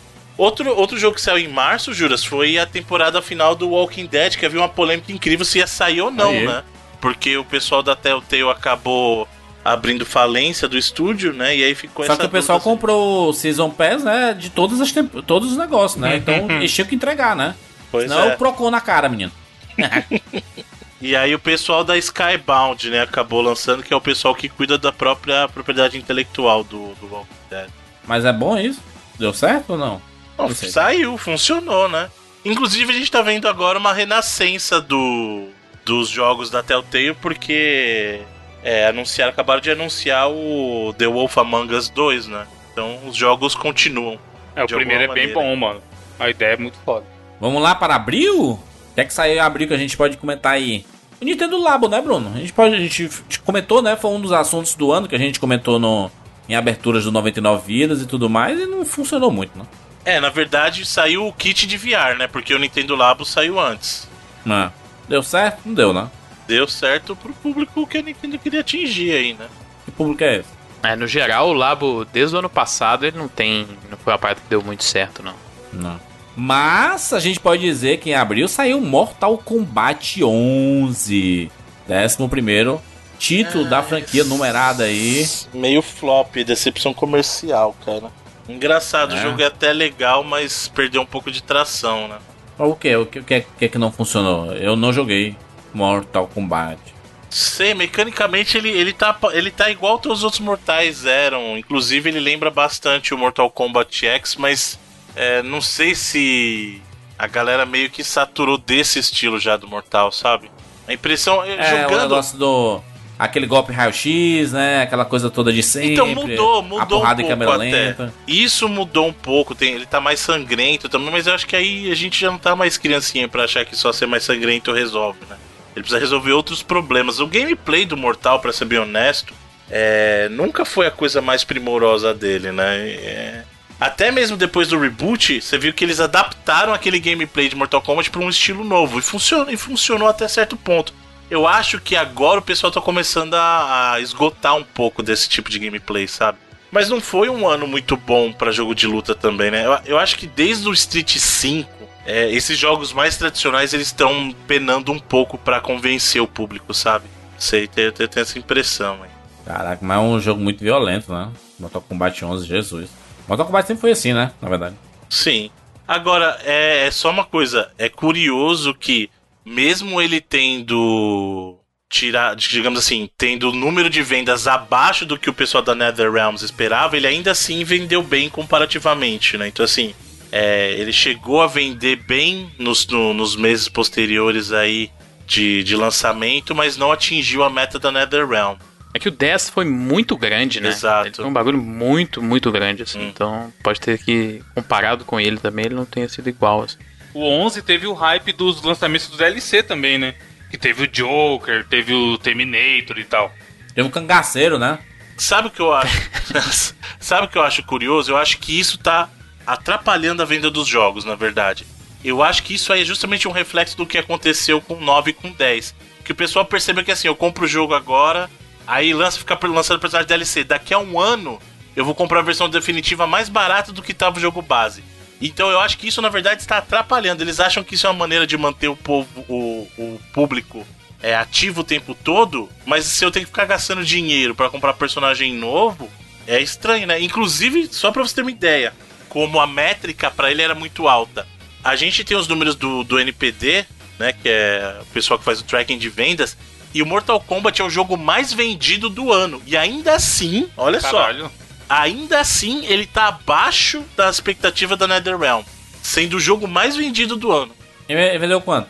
É que o N P D não divulga número, né? Ele divulga só a posição. Então, não, não tem como ele saber. Ele tá na frente exato. De quê? Kingdom Hearts três, o próprio Sekiro, tá na frente do The Division Pokémon? dois, do Resident dois, Super Smash, Days Gone. O problema de Pokémon é que ele chegou muito no final do ano, né? É, no momento é que o Mortal Kombat é o quinto jogo mais vendido dos Estados Unidos, né? No último. O Bruno citou um dos jogos aí, é um dos jogos de abril, Days Gone, né? Finalmente saiu em abril. É um jogo do mundo, mundo pós-apocalíptico, zumbi e tudo mais, focado lá nos seres humanos, seres humanos escrotos, como a, um é, bom universo a maioria, né? De zumbi é isso aí, né? Humanos escrotos e zumbis pano de fundo. É um jogo interessante, mas tem... Muito bug, acho que né? Ele foi ambicioso demais, assim, é, pro, pro estúdio que era, né? A Band era um estúdio que passou mais de década aí fazendo só jogo pra portátil, né? E de uma hora pra outra eles quiseram fazer um bagulho, sabe, no nível outros jogos da Sony. Eu joguei né? mais aqui perto do, do, do final do ano, então eu ainda não, não consegui zerar. Mas eu joguei bastante e, cara, é, é curioso porque a inteligência é, artificial dele é bem ruim. A I A dele é muito ruim porque é. Você tá conversando com um personagem e ele simplesmente para de conversar. Tipo assim... Você não entende o, qual, qual o sentido dessas conversas do jogo. É passar o tempo? É só, é só você não ficar andando na moto e, e não ficar acontecendo nada, sabe? E a, a, ele começa a contar a história. Então, eu fui pro local tal e aí eu encontrei fulano. Aí você, tá certo, vamos lá. E ele não fala mais nada. Beleza, então. É engraçado que em relação a, tipo, os, os próprios zumbis e... O mundo dinâmico que eles criaram, assim, que é, os zumbis enfrentando outros tipos de zumbis, ou enfrentando, é, sabe, caçando os próprios animais do, do cenário, é uma parada até bem interessante, o jeito que ficou, um jogo bem sistêmico de mundo aberto, até bem feito, assim, mas é realmente, é um jogo muito inchado também, parece, tipo, tem duas temporadas de uma série de T V, tá ligado, num jogo só, ele é muito grande, não precisava ter sido desse tamanho, coisa do tipo, assim. Eu acho que ele tem várias ideias boas, assim, mas eu acho que ele foi ambicioso demais, assim, pelo que eu... o estúdio estava tentando, o estúdio era capaz até Mas por causa de tamanho, foi um time pequeno durante a maioria do desenvolvimento e tal. Mas é, teve ideias boas, assim, uma pena que não saiu tão bem. É, ele, te, ele teve algumas, algumas correções, saíram alguns patches, né, pra corrigir alguns problemas do jogo. E, e dar uma melhorada em alguns bugs, assim, que normalmente acontecem, né? Principalmente quando você tá andando de moto, né? Que é meio estranha a jogabilidade e tudo. Mas eu acho que é um jogo que tem ideias muito legais. Ideias que não foram exploradas em outros jogos do gênero, assim, do universo zumbi. Que é tipo, você sai, colet... você sai coletando tudo, mano. Você abre carro, abre capô de carro, você pega é. peça, você faz tudo, né? É o, é, o que, é o que se espera de um mundo pós-apocalíptico, né? Você sai Sim. coletando coisas, né? Porque você tem que sobreviver na parada dessa, né? É a pegada até meio Last of Us, assim, que você entra numa casa e você quer abrir todas as gavetas que dá pra pegar qualquer coisa, né? Eu acho que ele não chegou no, no nível do próprio Last of Us nesse, nesse sentido de exploração, até porque pra mundo aberto é mais difícil, né? Mas não. é uma parada foda é, são as próprias hordas, né? Isso sim é, é um diferencial que, é, que ele tem. É um grande diferencial. É, ele se vendeu assim, e né? é divertidíssimo. Aquele trailer e o gameplay na E três e tal, era é, a parada. É, mas as hordas, é, assim, é, é mais o esquema de você fugir dessas hordas, porque o combate tá mais... contra outros humanos, né? Do que contra essas É porque obras. Isso é no começo, é. É uma coisa que eu acho que ele mandou mal também, porque as melhores partes com as hordas, elas estão muito pro final, assim. Porque no começo você não dá nem conta, você não tem nem arma e o personagem Exato. Não é nem preparado bastante pra pegar essas hordas.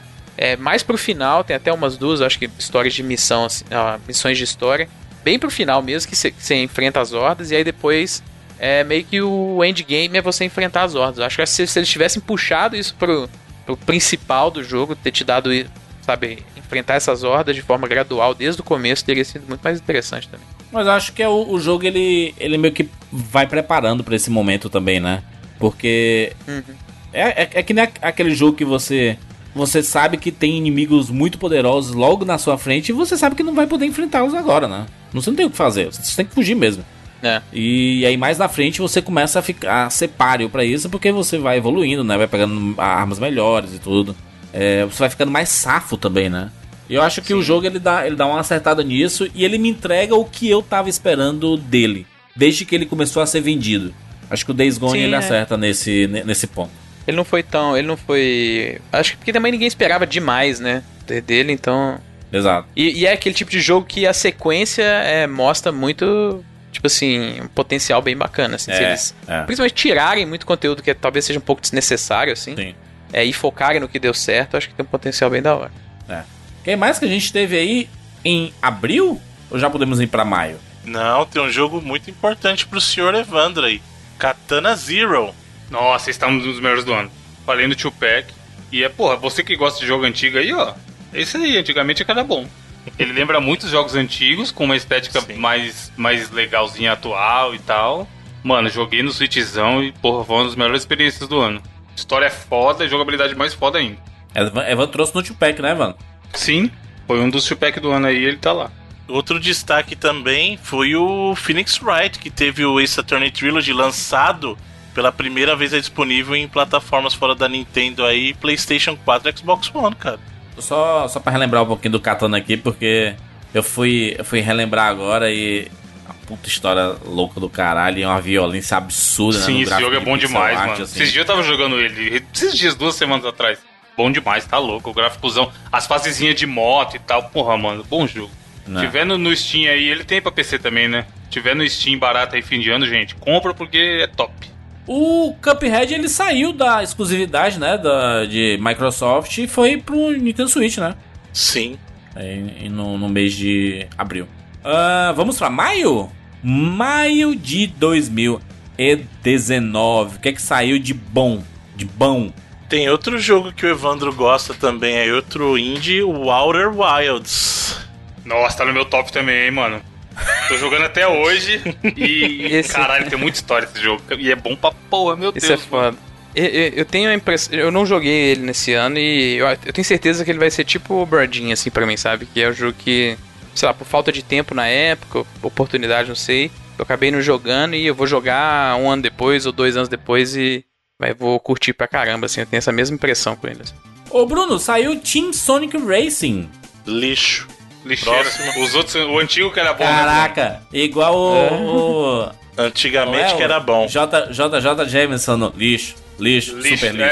É, separa, separando as fotos. É... Para, mano. Team Sonic Racing é a decepção do começo ao fim.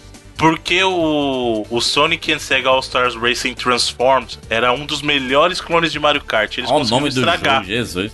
Eles conseguiram estragar com o Team Sonic Racing. Parabéns. Parabéns a todos os envolvidos aí. Eu tô meio surpreso porque eu não soube disso. Passou batidaço. Hum. Mas saiu um jogo do Bubsy. É isso mesmo?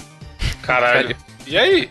Ele é basicamente um um reskin de outro jogo, que é o Runner três, só que com o Bubsy, assim. Ele é meio que um Infinite Runner com jogo de plataforma e tal. Ah, é, de você ficar correndo. Que lixo, é. Jesus. Ele é, ele é basicamente um reskin de, de, desse jogo, desse Runner três, assim, só que com a temática do Bubsy.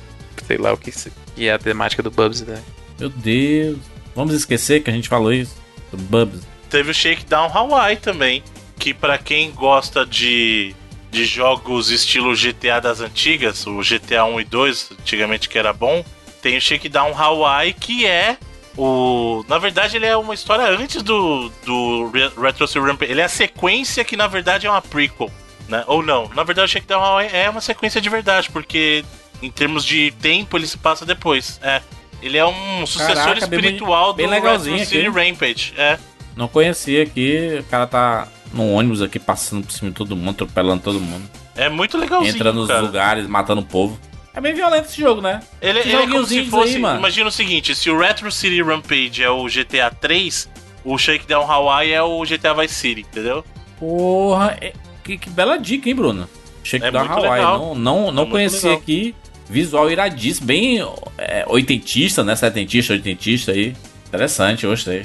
Vamos lá pra, pra junho? O que é que saiu em junho, hein, rapaz? Saiu o Crash Team Race, né? Pois é, é, é remake, né? Kart é vendeu para demais. É. Fez sucesso aí, né? É divertido, aí, né, hein? É muito divertido, cara. É muito bom. E ele mistura não só o C T R lá do Play um, mas também as pistas lá do Nitro Kart uhum. também, né? Então... É, é muito conteúdo, assim, também. E, e, a, e eles fizeram um esquema tipo de Battle Pass aí, sei lá, pra, com pistas novas, cartas novas, personagem novo. Se não me engano, todo mês, ou a cada dois meses, ou algo do tipo, assim. Então eles meio que conseguiram adaptar ainda pros modelos atuais aí de, de monetização também. Aí. Em junho saiu também o Super Mario Maker dois. Sim. Continuação lá do jogo de dois mil e quinze. Agora com mais... Né? Mais funcionalidades para você criar seus cenários, o modo online lá para você poder jogar os cenários que os outros criam. Eu não gosto muito desse negócio do Maker, não, hein? E aí, Bruno, você que é que gosta do da Sony lá, como é o nome do o Little exclusivo Big Planet. É. Little Big Planet. Se envolveu com isso daí ou nem? Não, porque eu acho que nesse sentido, por incrível que pareça, o Super Mario Maker é bem limitado, assim, sabe? Ô, louco. Você pode criar fases pro Mario jogar no estilo que o Mario joga. A, a beleza, entre aspas, do Little Big Planet, principalmente o dois, é que você podia criar praticamente qualquer coisa, inclusive jogos de outro gênero, né? Que é a noia do Dreams agora. Exato. Que é meio que sucessor espiritual, assim. E nele tem de tudo, inclusive tem, tipo... total o jogo do Mario lá, que a galera faz. Exato, tipo, então... A cópia é exata, sabe? É, o, o Super Mario Maker dois não me pegou, não, porque nesse sentido eu achei bem limitado. Eu, eu confio mais na Nintendo pra construir nível de Mario do que eu, entendeu? Eu Porra, prefiro total, jogar o que mano. eles criam. tem, tem muita coisa da hora, assim, que a comunidade faz e tal, mas, sei lá... Pra mim é difícil até Mario... Eu prefiro muito mais, muito mais os três D, assim, talvez seja... O seu moleque muito novo, assim. Eu também acho, também acho. Acho que é porque, assim, quando você dá liberdade para as pessoas criarem os cenários, tem uns, uns cenários que são fantabulásticos, assim, meio bizarros. Só que essa galera são jogadores, não são é, game designers. Designers, né? né? É. Mas tem muita gente boa que sai disso. Tem assim, muita gente própria... boa que... Aliás, é um, é um local para você garimpar, né? Essa galera que... Sim, a própria, a própria Miriam Molecule... que é criadora do Lego Big Planet, eles contrataram muita gente por causa disso. E até a Sumo Digital também, que é outro estúdio que fez o três, né? Porque é, não foi a Miriam Maula que fez o Lego Big Planet. Eles também contrataram várias pessoas que não tinham background nenhum de game design fora criar dentro do jogo, sabe? Então é, é meio que até uma ferramenta que serve pra galera descobrir um talento, às vezes que nem sabia que tinha também. Pô, mas em, em junho aí saiu também o jogo que eu acho que até o Bruno foi backer aí, que foi o Bloodstained, lá do... Exatamente. Garache lá. E aí? Maior decepção do ano, parabéns. Castlevania, Castlevania do, do Switch? Não, ele é o que ele é o Castlevania, é o Symphony of the Night, o criador do Symphony of the Night, e conseguiu me decepcionar muito o Bloodstained, cara. Ficou bem aquém do que eu esperava. Não é que seja um jogo ruim, mas é como sucessor do Symphony of the Night, eu acho que ele falhou miseravelmente. Eu acho que o Igarashi, sei, ele tentou colocar um monte de ideia e esqueceu de cuidar da polidez do jogo, sabe? Fiquei bem chateado mesmo. E tanto que a versão do Switch era injogável no começo. Por quê, mano? Isso você tá ouvindo alguém de que foi besta o suficiente de ser backer duas vezes, porque eu pedi a versão do Vita na época e a do Play quatro. Aí ele cancelou a do Vita, eu troquei pela do Switch, então eu paguei por dois pra ser backer. E, e aí quando saiu a versão do Switch, eu... cara, o jogo trava, o jogo some background, travava, né? Agora ele deve estar melhor, mas é que eu não joguei desde então, mas eu fiquei muito decepcionado. Não que o jogo seja ruim, mas no Switch é bem ruim, a performance é ruim, ele trava em vários momentos, é complicado. Tem jogos melhores hoje em dia. Aí. Em julho foi lançado... Calma, Fire... tem um jogo importante ah. ainda. Foi fala, meu filho. Samurai Shodown. Outro aí, jogo de luta. Falou que jogo de luta aí. Tava leproso, esse aí é legalzinho. A gente é, jogou lá então, na Game Tech. O jogo é legal, mas comercialmente também ficou aquém do esperado, né? Mas é reflexo do, do momento do, do mundo dos games, Bruno. Não é a culpa. Não, isso aí é mais jogo. Uma vez a tática do... Tô largando o jogo aqui, mas olha só, eles já anunciam pra você que você vai ter que gastar mais dinheiro. É, é, eu não entendo essa tática maluca. Detesto isso, meu Deus do céu. Eu não comprei, eu não comprei o Mortal por causa disso, eu não comprei o Samurai Shodown por causa disso. Sabe, porque assim, eles anunciam o jogo já falando, então, compra o jogo que tem esses personagens aqui, mas a gente já tem muitos planejados pra você ficar comprando via D L C no futuro, não se preocupe. Não! Eu quero comprar um jogo e eu quero os personagens do jogo. E se eu tiver que destravar, que eu destrave jogando. Se você já tá com o D L C programado, por que que você não incluiu a droga do jogador ali? E eu sei, como todo mundo lembra daquela época da polêmica do Street Fighter lá, até no quatro já teve isso, que tem muito personagem que já está no jogo. Aí você baixa lá um D L C de cem k, que é só a chave pra destravar. Então pode não vem crer. Dizer que não tava. É ridículo isso, cara. Isso, isso é bizarro mesmo, hein, mano. O é chamar o público de trouxa. É chamar o público de trouxa. Quem quiser comprar, que compre. O meu dinheiro não vai ver. Eu prefiro esperar, como eu falei, é daqui um ano ser a versão definitiva com todos os personagens por quarenta dólares. Em vez de você pagar sessenta no lançamento e mais dez dólares toda vez que vem um pack novo. É, eu não entendo isso, cara. Aí depois fala assim, o público não quer mais jogo de luta. Não, lança jogo de luta bom, completo, pra você ver se o pessoal não vai abraçar. Ficou meio chateado, hein, Bruno? Percebi aí. Fiquei, cara, porque eu quero... Eu, eu por exemplo, queria ter comprado Samurai. Só que quando eu vi isso, não comprei. Porque eu gostei do jogo, mas eu não sou palhaço. Eu sou da época... É, coitado, hein? Eu sou da época do, do Marvel versus. Capcom dois, do Dreamcast, que tem sessenta personagens. Todos no disco, você... destrava comprando com o dinheiro do jogo. Do, do Smash Bros, então, aí que tem. O Smash Bros, olha que exemplo maravilhoso. Trocentos personagens, destrava jogando. Chato pra caramba pra destravar, tem que ficar fazendo a mesma coisa. Mas aí você prefere pagar dez dólares por cada, então? Pode pagar. Eles iam ficar felizes. Não comprar mesmo. Eles preferiam ficarem felizes. Seu tempo, entendeu? Bruno, seu tempo vale dez dólares? É, exato. Mas aí então, sabe o que eu faço? Eu vou e compro outro jogo. Então. Ah, tudo bem. Entendeu? Ah, cara, eu fico muito chateado com isso. Teve também o My Friend Pedro, que é um indie bem bacana aí. Foi bem falado na época também. Tem aonde, Bruno, My Friend Pedro? Tem aonde? Pra galera jogar hoje em dia. Opa, como não? Game Pass, né? Como sempre. Game Pass da alegria. O próprio Bloodstained que a gente falou aí também, também tá tem isso. Não escuta o que o Bruno falou. Vai lá e testa. A versão, pelo menos a versão é, exato. Do Xbox One. Primeiro você tem funciona. Que ter o Xbox, mano. Sim. Eu acho que... Na verdade não, né? Você pode ter no P C também, porque o Game Pass funciona pro P C. Só que eu acho que o Bloodstained eu não lembro se tá no do P C ou não. Mas funciona também Game Pass do P C, não tem problema. Vai lá, você pode jogar Gears, Halo, pode jogar Master Chief Collection. Quem tem P C hoje em dia, Bruno? Eu acho que as pessoas, né? Hoje em dia as pessoas têm menos computadores, mais celular. Bom, ok.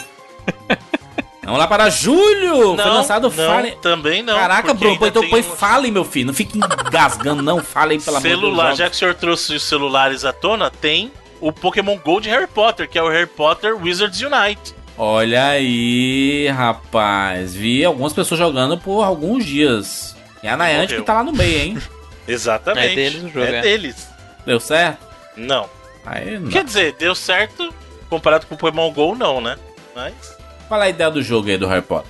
Você é um mago em Hogwarts e aí você tem que executar as magias. Não parece ser muito divertido, não. Pronto, pode ir pra julho? Pode. Muito obrigado. Em julho foi lançado Fire Emblem Three Houses. Muito bom, muito bom. Katiusha jogou esse jogo por mais de duzentas horas. É, esse é o tipo do jogo que o cara que joga, joga que nem um louco, mano. Porque joga, aí zera, aí vai jogar o, de novo a outra história, em, em outra né? casa. Em outra, em outra casa, aí, aí joga as três vezes. Aí se você aumenta o nível de dificuldade, tem novos finais. É um Fire Emblem, né? Fire Emblem clássico. Além disso, tem o Dragon Quest Builders também. Eu sei que o senhor Felipe oh, é um grande aí, fã aí, ó. Show, esse é muito show. É basicamente um, um Minecraft do Dragon Quest, só que você tem razão de construir as coisas, né? É um jogo meio que com um objetivo, assim. E é bem daorinha, assim, sabe? É, é, é viciante também. É um jogo também que você passa, você joga meio que sem perceber, assim. Acho que foi o jogo que eu mais joguei no Switch esse ano, assim. Disparado. E o Wolfenstein Youngblood? Ele foi meio que um... Não um spin-off, né? Mas um standalone, assim. Que, na verdade, você joga... Ele passa nos anos oitenta, então ele deu um salto bem grande na timeline que tava rolando aí. E você joga com as filhas do B J Blazkowicz, né? Com as gêmeas e tal. E tem até co-op e tal, mas... Também não foi um jogo que engajou muito a galera, né? Ele meio que passou batido aí também. É. Apesar de parecer bem interessante. Tem mais alguma coisa, Bruno? Enjulei? Acho que teve outro jogo lá da... Do, da... Foi publicado pela Nintendo também, além do Fire Emblem, foi o Marvel Ultimate Alliance três. The né? Black Order. Oh, e aí? É bom? Eu também não joguei, não. Sei lá, esses jogos do, do Ultimate Alliance é... Horroroso, jogo de celular.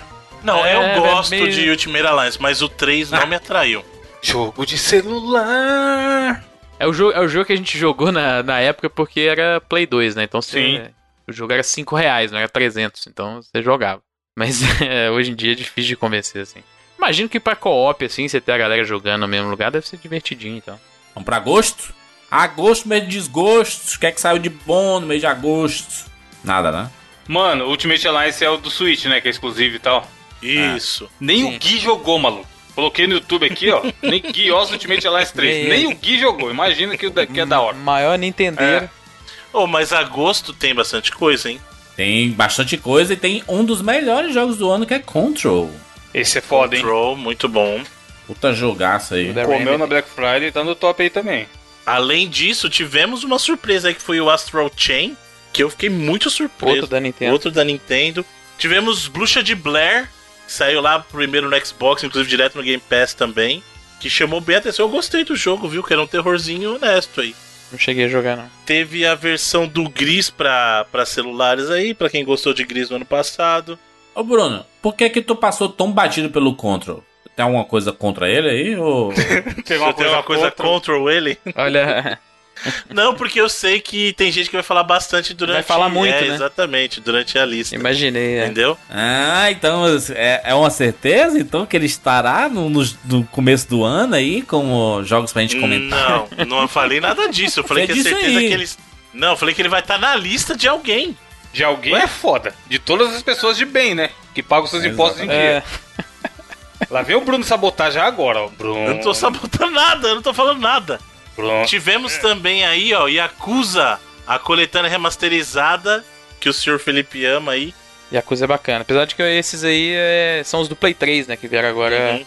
pro Play quatro, e ano que vem vão vir pro Xbox também, né, dentro do Game Pass. E tivemos também... Não, se bem que esses aí acho que não, né, acho que vai pro Game Pass é só o Zero e o Kiwami, É, o Kiwami, né? é. Esses ainda não estão confirmados ainda, não. Telling Lies, que é a sequência aí espiritual do Her Story. Oh. Falaram bem pra caralho desse aí também. Eu não joguei, mas, mano, tá na fila aí. Um dia sai. É melhor, Bruno? Ou é outra proposta? Então, eu estou muito triste porque eu queria que o jogo entrasse na minha lista. E eu não tinha jogado ainda. Eu fui comprar na Steam. E a Steam fez o favor de, não sei por que cargas d'água, segurar essa venda pra mim. Então eu consigo comprar qualquer outro jogo menos ele. Então Oxi. ele não vai entrar na minha lista Oxi. porque a dona Valve não quis me vender. Como assim? Pois Banido. É. Acho é pessoal. Não, mas é só esse jogo, porque eu comprei outros. Tipo, faz sentido, né? Compra o pacote que vem o Her Story e ele pega só. Mas eu já tenho o Her Story. Pior que eu até pensei nisso, sabia? Só que eu falei, mano, eu já tenho o Her Story. Aí é muita zoeira. Aí é muita Bruno, zoeira. Bruno, hum? tô com, com, com o página da Steam aberta aqui. Se você comprar só ele, custa vinte e oito reais e quarenta e nove centavos. Se você é, comprar o pacote, é, custa vinte e sete reais e cinquenta centavos. Um real mas a menos. É. Que eu já tenho. Um real a menos. Um real a menos. Mas eu já tenho Her Story. Dá pra alguém, caralho. Daí. É, ué. Caramba, um real a menos. Bruno, Bruno. Annapurna Collection, cento e cinquenta reais, ó. Não, aí não, para. Eu tenho um monte Sayonara, de jogos. Só jogão, hein? Lauer, mas eu só, tenho. Só jogão nesse eu Bruno. Tenho os jogos aqui. Sayonara Wild Hearts. Você não jogou, Bruno, porque você tem Android, Bruno. Deixou. Vamos. Vamos para setembro? Setembro, Gear cinco. Gears... Bom jogo. Honesto, eles, honesto. Eles tiraram... Eles mudaram, né, o nome da, da franquia, né? Agora virou a franquia Gears mesmo. Desde, do, pô, desde o quatro já chama só Gears, né? Eu acho que o quatro ainda era of War, hein? E era, era of War. No material de divulgação, acho que, acho que eles já tinham tirado. Não, no jogo ainda tá o Gears ah, of War, mas acho que não... A capa do jogo é, é Gears cinco. Não, o Gears o... agora é só Gears mesmo. A partir... Eu acho que desde o quatro, que na divulgação eles estavam divulgando com o só Gears. No, no título ele fica Gears of War quatro. Na, na capa, né? Na capa do jogo, no, dentro do jogo é Gears of War quatro, mas a partir isso. desse é que teve é uma localização. Gears. Virou Gears. Pra evitar a confusão com God of War, né? Porque ficar... é, é o jeito que a galera chama também, é só Gears. É. Gearzinho, né? É. E aí, gostou? Não joguei? Bom. Bom jogo. É bom jogo. Bom Revitalizou jogo. bem ah, a série, mano. Um dos melhores, assim. É. O quatro eu já gosto muito, mas eu acho que o cinco também. Tá no mesmo nível ali. Tem também o Untitled Goose Game. Esse oh, porra, né? Porra, esse é top sim. três, hein, Bruno? Jogo de ganso. Caraca, esse tá três? No meu top aí. Jogo do ganso, famoso. Caraca, jogo do ganso. Não, é. ele, ele saiu no mesmo dia lá que o Link's Awakening, né? É, e tava, me vendeu mais, né? E ele chegou a ficar na frente do Link's Awakening na eShop. Mano, isso é foda demais. O sucesso que Mas o jogo ganso, ele é inacreditável. O jogo divertido da porra, mano. É muito bom. Você, você, você, se você quiser só atazanar a vida dos outros, você consegue fazer isso. Não, se você quiser, não. O jogo é sobre isso. É, é sobre atazanar a vida. As missões todas é isso, tá ligado? Mano, esse jogo é foda demais. Caralho. Ah, o jogo do ganso, cara. O Funko Pop do ganso. Dele com as asas batendo. Cabeça ainda. É. Dele que balança. Ó, oh, tivemos aí outro que foi bem polêmico, assim, de recepção do público, Borderlands três. Muita gente decepcionada, hein? Aí, eu é. adoro Borderlands dois e eu não fui com a cara do Borderlands três. Não funcionou? Não foi legal? Não funcionou pra mim. Vendeu muito aí também. Então. Acho que tá suave pra eles aí, pelo menos. É. Eu fico triste quando eu quero gostar de um jogo e eu não gosto, porque eu quero comprar o jogo. Um exemplo disso foi a versão remasterizada que lançaram aí pro Catherine, que é o... Na verdade, até melhorada, que é o Full Body. E aí eu não comprei. Eu adoro Catherine. Mas aí, quando eu fui ver qual que era a pegada da, da nova Catherine aí, eu fiquei meio... Ô, Evandro, Sayonara Wild Hearts.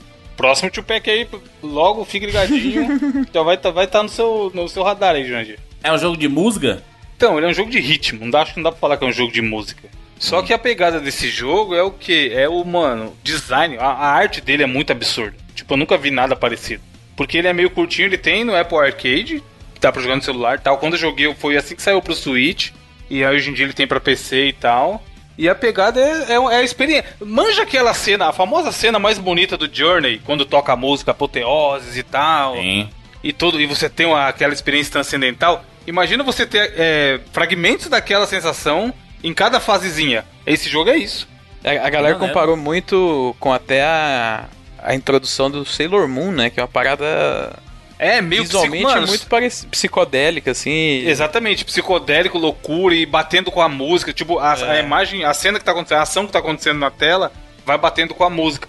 É só, assim, se assistir vídeo, você vai ter um pouco da, da ideia do que se trata, mas jogando. Até porque o gameplay dele não é tão evoluído. É como se fosse, sei lá, vários Quick Time Events em cada fase, que você tem que fazer umas coisinhas e tal, apertar o botão na hora certa, ir pra esquerda ou pra direita. Mas, mano, toda vez que terminava, eu falava, caralho, que jogo foda. E aí ele mantém isso em todas as fases. São fases curtas, beleza? Mas, tipo, do começo ao fim, toda fase que terminou, eu tinha essa sensação de, caralho, eu acabei de vivenciar algo único aqui. Esse jogo é muito bom, mano, apesar de curto pra caralho. É outro que eu não joguei esse ano, mas eu quero muito também. Não, pega rápido, meu Deus, mano. Deve tá, deve tá no negócio do fim de ano da Steam aí. Esse é a experiência, experiência de videogames, assim, porra, tem que jogar, tá ligado? Quem consegue ter acesso a uma plataforma que tem ele, joga, porque foi uma surpresa foda. Eu não achava que ia ser tudo isso, e abri pra ver e terminei. De fone louco, as músicas são muito fodas, é animal, mano, puta merda. Esse mês saiu também o Link's Awakening, né, que já foi comentado pelo Felipe, mas que jogo lindo, né? Que jogo muito bonito. muito, muito bem bom, muito, feito, muito gostosinho, cara, de jogar também, mano. Pô, é muito legal. Eu nunca tinha jogado ele inteiro e virou um dos meus Zeldas favoritos, assim. Muito da hora. Ah, pra mim também está ali na lista de bons remakes, uhum, com carinha de continuação, mas sendo remake ainda. É tipo aquele A Between Worlds, né? É, o Lembra A Between Worlds é uma... Se... É uma sequência mesmo, né? Do, do, do é uma sequência, P S, mas, ele, né? mas, mas ele tem uma carinha de... Vamos jogar esse jogo de novo, né? O, o é, Zelda... tem um pouco, hein? Zelda o, três, né? esse, esse remake do Switch, ele é praticamente um pra um, assim, com a versão ah. do, do Game Boy Color, até eu acho, do, que é o D X, né? Ah. Do, do Game Boy Advance, agora eu não sei, do Link's Awakening. Ele não muda praticamente nada, ele adiciona uma parada que é tipo um, pra ser um Dungeon Maker lá, mas que nem funcionou direito. Então, por mais, assim, ele é um remake um pra um, mas, cara... O visual dele é uma parada muito da hora, né? As direções de arte mais bonitas do ano aí, com certeza. Sim, a trilha sonora é maravilhosa também. Hum. A trilha sonora de Zelda é sempre impecável. É, é, é um Zelda diferente, assim, né? É até engraçado que é. uma das inspirações que eles dão é até o Twin Peaks, né? Uhum. Que é uma parada que é meio surreal, surreal e que tem a ideia é. de você estar tá lidando com uma cidadezinha e você dá mais ênfase em história e nos personagens, né? Que é uma parada que o Zelda às vezes não tem tanto. Tem uns momentinhos de pescaria que é bem legal. Tem um momento de plataforma. Tem muita coisa legal esse jogo, mano. Muita coisa sim, legal. Sim. É um jogo realmente completinho e vale a pena você comprar. O que mais que tivemos aí em setembro? Tivemos também o lançamento de outro jogo dentro para celulares aí, que foi o Mario Kart Tour. Ó, oh, sucesso, hein? Pô, deu um hypezinho, hein, mano? Teve uma galera que jogou isso aí na época. Tivemos River City Girls, que é a sequência e a sucessora espiritual do River City Ransom, que é muito bacana também. Tivemos Final Fantasy oito Remastered aí, olha bacana. Aí. E Dauntless, que é o, o Monster Hunter Free to Play, que a galera tá abraçando, viu? Aliás, falando em Monster Hunter, saiu lá o D L C do Iceborne, né? Uhum. E, inclusive, eu fiquei com muita vontade de voltar a jogar Monster Hunter, depois que eu vi alguns D L Cs que saíram recentemente. Parece que o mundo tá bem mais cheio de monstros. O que mais? É isso? Vamos pra outubro? Outubro. Outubro teve... C O D hum. Mobile, ou Mobile, se você preferir. Nossa, aí. Oh, se tivesse aqui, já tá pirando aí. Ah, Call of Duty Mobile, que sucesso, hein? Caramba, mano. Teve os dois, né? O Modern Warfare também e saiu. E teve o Modern Warfare também. Porra, fez bom, um hein, mano? Barulho aí. Peguei tá também, bacana. Caralho, bom demais. Ele é um remake do primeiro Modern Warfare, né? Ele é meio que um reboot, hum, assim. É, mas é isso que eu ia falar. É, ele muda um, remake, um pouco, né? Ele não reconta a mesma história. Não, não. Tem ele usa alguns personagens, tal, é. é. é. Mas é bom, hein, mano? Caralho, fazia tempo que eu não jogava um jogo nessa pegada aí. Puta que pariu. Como é, é bonito, as... como o som é animal é, e a jogabilidade é muito boa. Tem também o Conquer Genie, né? Que é um, um... Esse sim, um exclusivo da Sony aí, de menor porte aí. É um Double A, pode-se dizer uhum. assim, né? É, é um time bem pequenininho. Também. É um jogo bacana, ele tem as mensagens bacanas, né? É um jogo que lida com bullying, lida até com... corporativismo e, sabe, impactos de grandes corporações em pequenas cidades, que é até uma parada curiosa, né? Porque, ele, querendo ou não, ele é publicado por um gigante, né? Mas é... Ele lida com os temas bacanas, ele tem... Mecanicamente ele é bem simples, mas ele tem umas paradas interessantes. A ideia de você fazer os grafites, né? Na, em qualquer lugar do cenário, né? Com o pincel mágico, mágico lá que o Ash carrega e tal. Ele é, ele é um jogo cheio de conceitozinhos bacanas, assim. Não é uma parada absurda, não, mas é, tem, tem vários pontos bacanas. Saiu a, a remasterização do Medieval, né? Jogo clássico de P S um. É, que... Tá, uhum. P S quatro. Que é, só parece é. um jogo de Play quatro. Jogar a demo aí, Jesus. Gente, eu sou da, da máxima questão que Medieval não era bom nem na época. Se você pegar é. pra jogar o Medieval hoje, cara, você não aguenta. Não era bom nem na época. É, acho que eu clássico, tinha muita né? memória bacana dele também na época, mas perdeu um pouquinho aí depois desse aí. É. Saiu um jogo que... Inclusive ganhou muito destaque, aí ganhou vários prêmios no, no The Game Awards aí. Eu não joguei ainda, porque saiu por enquanto só pra P C e eu não tive oportunidade ainda, mas é o Disco Elysium, cara. Ganhou Sim, muitos cara. prêmios. Pode crer, o pessoal tá falando muito é desse caralho. jogo. É outro também desse ano que não consegui jogar, falta de tempo, e também porque ele é muito grande, aparentemente, assim, a galera falando que é trinta, quarenta, cinquenta horas. Seis comentários que saiu o Obra Dinn?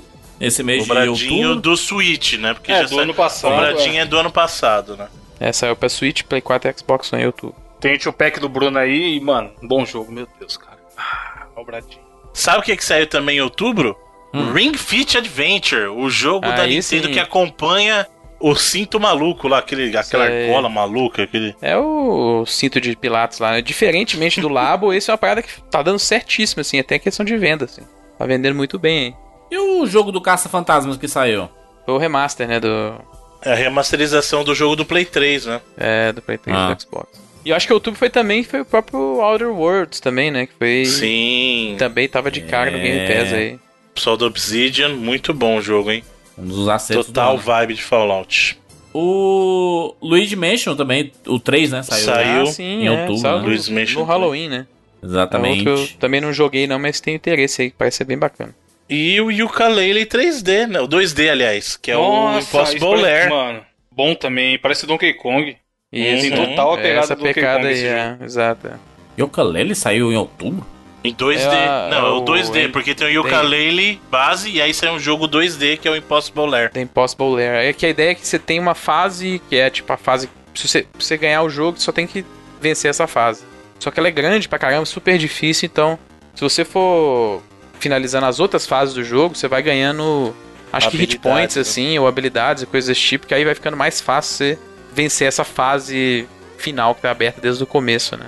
Caraca, eu não sabia que tinha saído mano, essa é, versão. Vê, vê vídeo, vê vídeo. É muito Donkey Kong, Parece mano. Bem eu tô vendo hora, aqui né? agora, tô vendo aqui agora. Tem, tem música do David Wise? acho, acho que, que tem dele, dele e do tem? Grant Kirkhope, eu acho, do que é do... É, os dois compositores, né? É, porque eu, eu, que eu lembro que o David Wise, ele fez uma das músicas lindíssimas do Yooka-Laylee, né? No, é. Na época lá que eles estavam anunciando o crowdfunding, né, do, do Yooka-Laylee pra, pra desenvolver o jogo. Mas jogo lindíssimo, ele deveria ter sido sempre desse jeito, cara. Por que, que ele foi lançado em três D mesmo, hein? Aqueles cenários vaziosão. Pra galera coisas, que é saudosista do Banjo-Kazooie, né? Sim, a ideia era essa. Mas esse aí é bom pra caralho, mano. Tá muito legal. Parece realmente, como vocês falaram, é, a, é basicamente o Donkey Kong Returns aqui do... do é, eles quiseram falar que não era, né? Mas, tipo, total, né? Eles pegaram o banjo no primeiro e agora... Caraca, mano. Tô... Putz, que Donkey legal, Kong. Mano. Tá aí. Valeu a pena. Podcast de... Descobri um jogo, Jandira. Descobri um jogo pra jogar aí, cara. Que legal. Eu adoro os, os Donkey Kongs do... Os, os que lançaram recente, né? Recente não, mas nos últimos anos, né? Do Returns, é, o, o, o Tropical Freeze e tudo mais. O né? retorno do Donkey Kong. Ah, que maneiro. É bem igual ao Donkey Kong, hein? Jesus. Ainda bem pra falar até, que não, mano. Até o, as caixinhas e tudo. Sim, sim. O mas acho que eles podem, né, pô? O grande diferencial é que esse esquema dois D dessa e meio, fase. Né? De fundo assim, né? Que exato. É, você vai... Caraca, é muito igual. E tem uma parada também que acho que você pode interferir no overworld, no mapa, e aí, tipo, você pode... A interferência que você faz no overworld, ela muda as fases também. Sim. Abre, é, tipo, faz virar a fase de gelo, né? Uma fase que você já tinha é, jogado, ela passa é, a virar a fase de não, gelo. Parece bem bacana, né? Esperando aparecer no Game Pass, né, Bruno? Pedro Card, você sabe que aparece. O primeiro já tá. Mano, é igual. É igual ou, do que Ou no, no, na P C N Plus da vida. Aqui, mano. Ele também tem a carinha que vai aparecer na Plus, hein, mano? É. Muito bom. Novembro? Alguma coisa em outubro não, né? Vamos pra novembro, né? Sabe o que foi lançado em outubro, Jurandir? Ah. Diversos cursos novos na Alura. Olha aí, rapaz, momento Alura aqui, rapaz, de forma desprevenida. Não só em outubro, mas todos os meses, se você perceber nesse ano, esse, essa contagem de cursos da Alura só sobe. Bruno, no momento, novecentos e oitenta cursos. Olha isso! Caraca, bicho. Quase lá, hein, gente? Quase na marca da, da, do milhar, hein? Olha só, hein? E o, e o bacana é que... Ah, Jurandir, eu peguei e assinei o curso esse mês. Aí, mês que vem, entraram mais vinte cursos. Eu vou, eu vou ter acesso só aos que estão hoje? Não, tudo. Você tem acesso a todos os cursos. Exatamente. Você faz a sua assinatura no plano que você acessar. Todos os cursos que estão valendo no momento, inclusive os que virão também... fazem parte do seu plano. Olha que bacana. E mais, né? Se você acessar alura ponto com ponto br barra promoção barra noventa e nove vidas, você ganha dez por cento de desconto logo de cara. Em todas as mensalidades, né? Já pra começar, gente, dois mil e vinte começando, já começa com o pé direito. Faz sua, sua, sua assinatura da Alura aí, ó. Adquira conhecimento. Começa, começa dois mil e vinte já melhor do que você terminou dois mil e dezenove. Muito bem. Vamos para novembro nos videogames. Saiu Just Dance dois mil e vinte. Just Sucesso puro. Evolução. Né? Sempre. Sempre. Just sempre, Dance, Just né? Dance. É uma parada inacreditável, né? Campeonatos ao redor do mundo inteiro. É um jogo que sai todo ano pra Wii, né? É uma parada louca demais. Né? absurdo. Saiu Red Dead Redemption dois pro Windows. Olha aí. P C, a versão de P C de Red Dead aí. Ó. Exatamente, P C. Saiu Mario and Sonic at the Olympic Games Tóquio dois mil e vinte, ou seja, dois mil e vinte aí. Mario e Sonic nas Olimpíadas de dois mil e vinte. Sucesso, hein? Inclusive, eu quero muito jogar esse jogo, nem pelo, pelos jogos de Olimpíada, mas por, pela versão dois D que eles têm. Cara. Mano, os Bruno, dois D são muito bons. Comprei, confesso que achei meio bosta, hein? Ah, é? Sério? É um, meio, os meio jogos chato, dois D? Os... Não, dois D? Geral, o jeito de jogar é meio... Eu, eu gostei tanto do Mario Party, que era tudo legal, todos os minigames eu achava legal. E o jeito de jogar com controle de movimento, na maioria, eu achava legal. É, nesse aí legal. É um esmaga-botão meio... Tanto que eu joguei tipo umas duas horas do dia que eu comprei e depois nunca mais. Isso é porque eu tava jogando multiplayer, que deixa mais legal ainda. Uhum, tô triste agora. Pega na promoção talvez, mas mano, o vídeo parece muito mais legal do que jogando. Muito triste. E tem bem menos jogo dois D pixeladinho aí do que o normal, tá ligado? Saiu em novembro o jogo do iFood, rapaz. Death Stranding. Nossa, esse aí tá no, vai estar tá no top do Bruno lá, safado. Hein? As críticas são justificadas ou existe um exagero que nem estão fazendo com Star Wars? Não, na verdade existem críticas bem divisivas, né? Tem gente que amou e tem gente que odiou. A questão é que o jogo não foi uma unanimidade, nem, nem entre os fãs do próprio Kojima foi uma unanimidade. Unanimidade. Unanimidade. E azar, velho. Somos nós. Mas é, é um jogo que você não pode negar que ele é diferente. Sim. Ele... Pro bem ou pro mal, ele é diferente. Ele é bom, mas é honesto. Ele tem coisas muito boas, assim, mas tem umas coisas ruins demais também, meu Deus. É, é, tipo assim, o que é bom é, é médio, de médio pra bom. E o que é ruim é ruim pra caralho. Eu diria que até que tem umas coisas, tipo assim, boas, muito, muito boas mesmo. A própria ideia da... O mundo, do jeito o que mundo é executado, é a mecânica de, de entrega é uma parada muito da hora, assim. Tipo, você meio que transformar a, a ação mais básica do... de jogos no geral, numa parada muito mais profunda e muito mais... Dá uma relevância pra aquilo. É, é até engraçado que você... Parece mais que você tá controlando um veículo do que um, uma pessoa, sacou? Uma parada bem... Uhum. Nesse sentido, é. Mas tem umas cojimices aí que são demais, aí. Só o Bruno pra aguentar. Você acha que ele ficou decepcionado com a receptividade das pessoas? Ou ele acha que as pessoas iriam aplaudir esse jogo? Meu Deus, o gênio! Mudou tudo, mudou os videogames, mudou a história. Te, teve muita gente que fez isso. Então, eu acredito que ele tenha recebido mais... É, aplausos tenha do que vai. Procurado enxergar mais a, as coisas positivas que negativas que falarem. Principalmente se você for olhar o Twitter dele, que só dava R T nos reviews bacanudos e tal. Que é uma parada normal, né? Você não vai querer... Ele vai dar R T nos que estão metendo a Você deveria, linha. Talvez, mas você não vai querer ficar dando voz pra quem odiou a parada que você fez, né? Mas sei lá. Os caras do Jump Force não vai editar o trecho da gente falando deles aqui e botar... Tipo isso, não vai estar tá no trailer, sacou? É. Lixo. Não vai estar tá lá no... Entra só no... a voz do Bruno falando, lixo. É, não vai estar tá aquele coach três D do Cassiopeia, assim, não, na, na parada, vai estar tá só as coisas boas. Eu acho que o pessoal meio que se de- decepcionou, né? Ainda, ainda mais ele, ele que toda hora falava assim, ai... Eu fiz esse jogo, eu não sei o que. Aí todo mundo, é... aí, Kojima, não fez sozinho não, rapaz. Calma aí, é. Ó, tua, time, tua, tua equipe aí. Aí ele postava uma foto com a equipe. Esse é meu time. Esse time que conseguiu fazer tudo. Aí depois outro tweet. Ah, eu consegui fazer esse jogo. Aí eu, ó, galera, Kojima, não fez só não, rapaz. Eu editei esse trailer. Ele mudava tudo, né? Toda hora ele mudava. Cancelaram, mudava. cancelaram o Kojima, juro. No Twitter, cancelaram o Kojima, é. Exatamente. Ai, ai, ai. O que mais tivemos aí? Em novembro tivemos Pokémon, né? Sword and Shield. Pokémon da polêmica. É, é um bom jogo ainda. É, é, é, é a mesma coisa, sacou? Tipo assim. Galera reclamando da, da, da bobagem assim. Ai, não consegue encostar na parede porque tem uma parede visível ali. Gente, meu Deus, né? É, Pokémon é isso aí, tem muitos anos, sabe? É... Pra mudar, é. Pokémon teria que. Não teria, não teria que sair um jogo esse ano, sacou? Teria que mudar completamente a pipeline dos caras de produção, o tipo de, de, da forma como que eles desenvolvem e tal, do tamanho da equipe da Game Freak. É, ele tem problemas igual a maioria dos outros tem, mas ele até tem coisas melhores, assim, tem aquelas paradas que a gente fala de quality of life, né, atalhos, assim, os menus são bem melhores, é, a interação online e muita coisa melhorou, principalmente, por exemplo, fazer troca e tal, coisa desse tipo.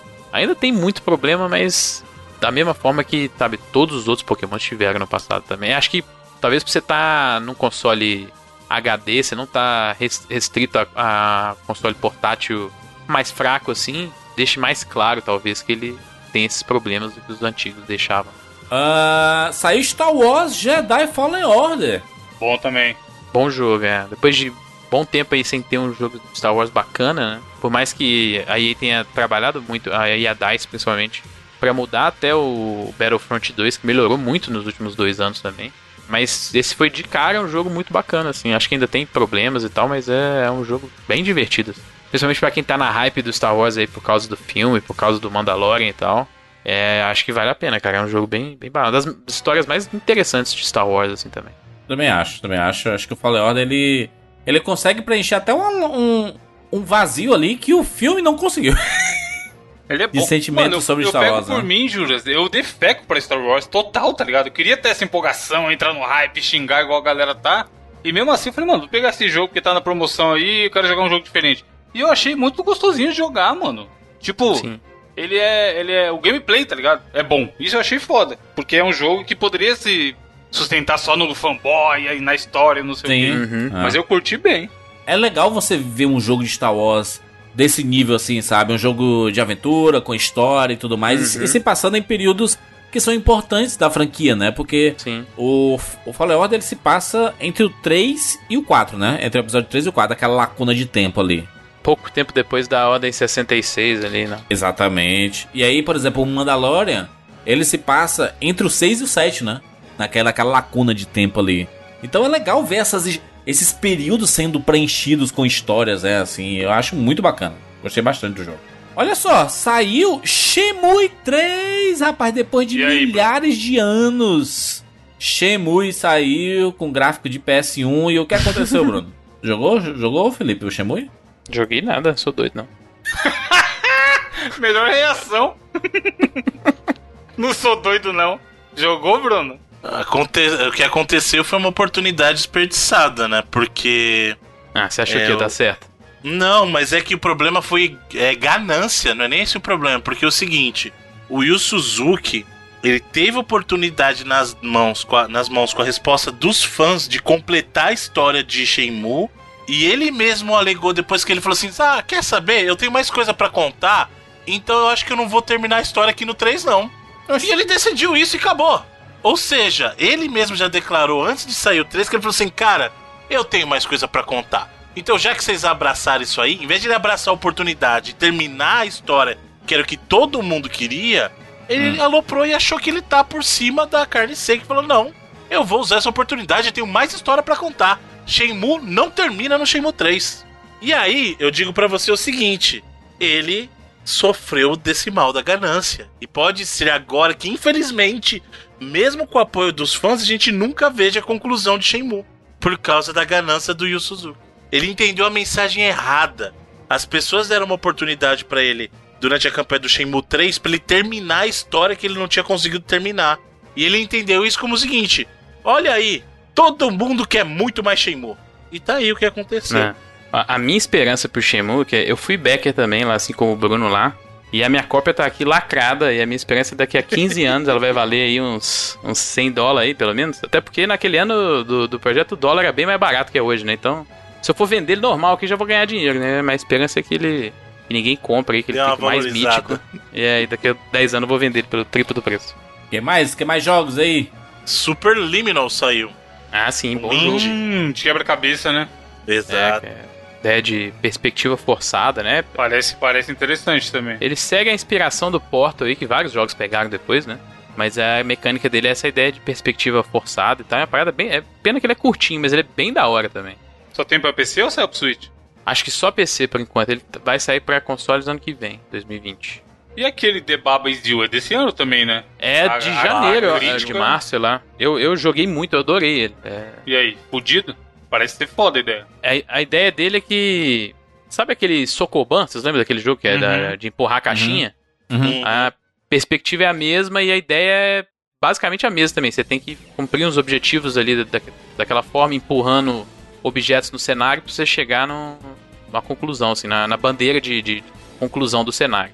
Só que tem a parada dele que ele mexe com as regras, né? Você pode mexer com as regras. Da mesma forma que você pode empurrar caixas ou outros objetos no cenário, você pode empurrar também as, as regras de cada fase, que estão escritas no cenário e são interagíveis, assim, igual os objetos. Por exemplo, tá escrito lá, Baba is you, e tem outra palavra do lado que é box. Aí você pode vir tro- botar box no lugar do you, e aí você, Baba, que é o personagem que você controla, vira caixa, sacou? Então a ideia toda é que você tá o tempo todo manipulando as regras de cada fase pra poder conseguir chegar no objetivo, então... E vai, a parada vai escalando de uma forma assim que fica. Uma, tá, vai explodindo a sua cabeça de, de fase em fase, assim, da, da forma que você vai é, misturando várias regras ao mesmo tempo. Tem hora que você tem dez, doze regras numa fase, você tem que combinar o que elas têm que fazer e tal. É um jogo que é muito impressionante a qualidade mesmo do puzzle, assim. Eu imagino que se eu não fosse tão burro, fosse um pouco mais inteligente, eu ficaria até mais impressionado por conseguir fazer as, as fases finais, assim. Mas foi um joguinho bem da hora, assim, um dos mais até inovadores, eu diria, desse ano, assim. Foi, foi o Bapedil. E aquele... o Disco Elysium? Vocês chegaram a jogar R P G? Não, eu não já só dele, como a gente agora. Já mencionou ele extensivamente durante esse programa. Olha aí. Real, real, realmente esquecido, né? É, coisa de minutos. Por mim, pelo menos. Deixa eu dizer um jogo aqui que saiu em dezembro de dois mil e dezenove. Terminator Resistance. Who cares? É. Consegue ser pior que o filme. E é da galera que fez aquele jogo do Rambo, que também todo mundo odeia. Não acho meio ruim, não. Não acho meio ruim, não. E eu acho... Eu, eu, é a galera do Rambo? Puta merda, o jogo do, do Rambo. O jogo é do Rambo. Aquele odiado que o Rambo leproso. O Rambo é todo torto. Caraca, aquele Rambo é bizarro. Puta merda. Faz nem sentido aquele jogo. Mas esse daqui, eu te, ele, ele tem alguns conceitos bons, não? Esse do Terminator Resistance, eu achei interessante. Mas é porque eu gosto muito de Terminator, né? Então qualquer coisa que tem Terminator, eu acabo conferindo, assim. Sabe que saiu também o último episódio do Life Strange, aí com do ah, episódio dois, né? O Life Strange dois, episódio cinco aí. Não deu muito certo não, né? Esse Life Strange aí, né? Eu, gost, eu gostei muito, pra falar a verdade. Eu acho que ele, na verdade, as pessoas não deram muita bola porque a forma com que ele foi lançado foi muito ruim, assim, sabe? Começou a sair episódio no meio do ano passado e acabou só agora, em dezembro desse ano, nossa, sabe? Aí é foda mesmo. Atrapalha demais o ritmo e tal, mas eu joguei tudo agora de uma vez, até inclusive tá no Game Pass aí também. Exatamente, Game Pass, galera. É, e cara, é uma das minhas experiências favoritas do ano aí, acho que ele é, consegue ser até tão impactante quanto o primeiro, por razões diferentes até. Aí, estranho. Foi a única, das poucas pessoas que eu vi falando desse jeito. É porque realmente a galera, a galera não jogou por causa dessa... da forma com que ele foi lançado. Eu tomara que... Uhum. Assim como até foi o primeiro, que depois que saiu tudo, que muita gente foi, foi de fato pegar pra jogar e tal. Começou a ter muito desconto e tal. É, tomara que tenha esse mesmo impacto aí no dois. É, esse é um problema de conteúdo episódico. Se você não consegue manter um passo que mantém o público interessado, você perde o público no meio do processo, né? É muito complicado. Hum. É, eu cheguei a começar a jogar, o, o, eu joguei o primeiro episódio, a metade do segundo, só que, como demorou tanto, eu comecei tudo de novo, assim, sabe? Porque realmente nem lembrava o que estava acontecendo. Muito bem, fechamos o ano? Dezembro? De lançamento mesmo, é que tem em dezembro tem um monte de relançamento, de né? Ports, tem lançamento, né, tem o Detroit Become Human pra P C, o Halo Reach e o Master Chief Collection chegando pra P C também, mas é muito avulso, muito relançamento e pouco lançamento, né? Vamos lá... O nosso top dez, top dez ou top cinco? Top dez, né? Top dez. Top dez, top mano. dez. Não, fudeu. Já tem doze aqui. Muito bem, vamos lá. Na décima posição, coloquei The Outer Worlds. Olha aí, é a minha décima posição também. Olha aí, combinandinhos. É, isso aí. Exploração espacial, que não, o nome Sky deveria ser e não, não foi. É. O jogo é muito bom, principalmente de diálogo, né, cara? É Sim. impressionante quão bem escrito é o jogo. Eu acho que ele tem até... Ele vai cansando pro final, questão de até de gameplay, porque não ele zerei é ainda, tá? Muito tem parecido, spoiler. Mas... Tem spoilers, spoiler. Mas... Roteiro de cara, assim, ele é muito bem escrito, os personagens ah. muito bacanas, muito cativantes, assim, então... Jogo funcionou bem pessoa, aí. Exploração é... espacial, excelente, mundo riquíssimo, jogo lindo. Funcionou como um Fallout Pocket aí, talvez uma experiência mais contida aí. Mano. Eu queria que ele tivesse entrado, não entrou na minha lista, mas tava no, nas menções honrosas aí. Evandro, seu, seu décimo lugar? Mano, já tirei dois, não sei. Katana Zero, vai, pra, pra ir rápido. Katana Zero. Caraca, Katana Zero. Katana Zero, Bruno. Décimo, Evandro. Ué? Tá bom, né? Tá eu pra te ajudar que eu fiz isso. Ah, foi. Foi, foi. Sim, tô vendo. De... Eu ia colocar o Death Strange em décimo, joguei ele lá pra cima pra, pra ter cash dele. Ah, então tá bom. Meu décimo lugar Meu décimo lugar foi... Deixa eu ver, porque a planilha tá montada aqui, tem que fazer o filtro aqui. Hum, sei. Olha ah lá, safado. Ele tá anotando os nossos pra afetar o dele, filho. Lógico Salvo. que não. Você é Anta... moleque, você é safado. Ei, deixa, deixa eu falar ou não? Untitled Goose Game.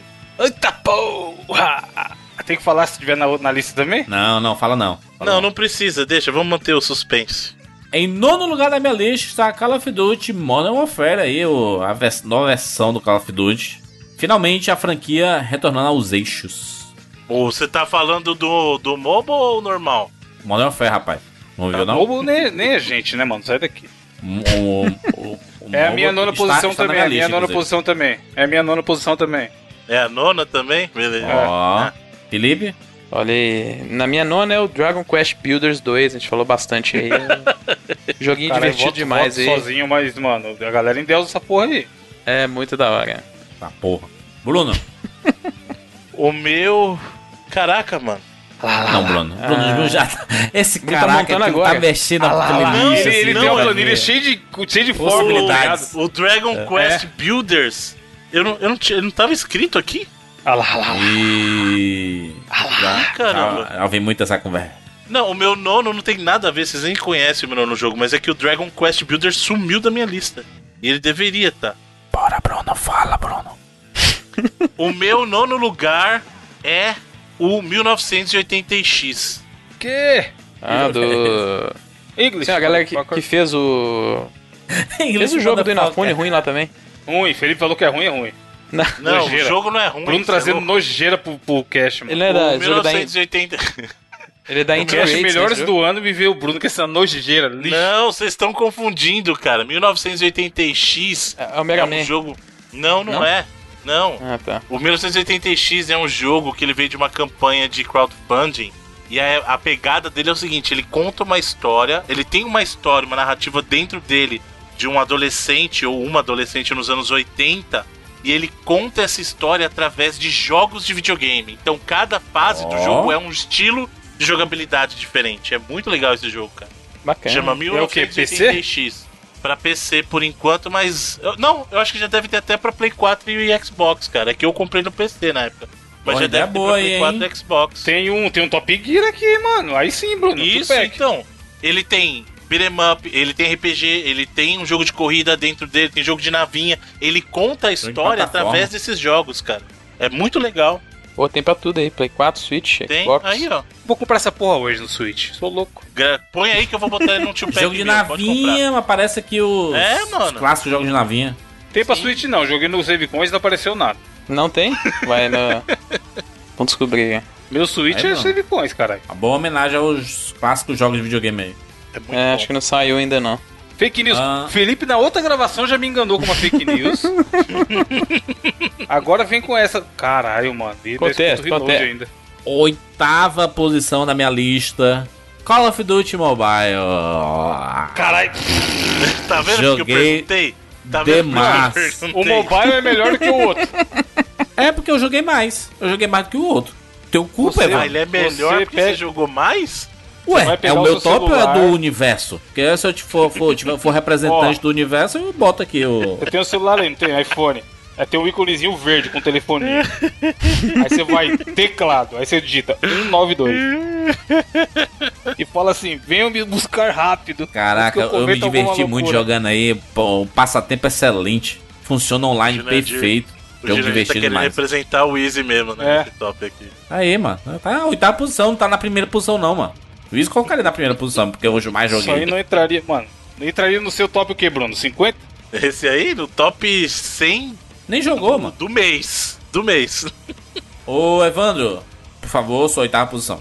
Ai, Zeldinha. Remake do Zeldinha no Switch. Olha aí. Link Link's Awakening.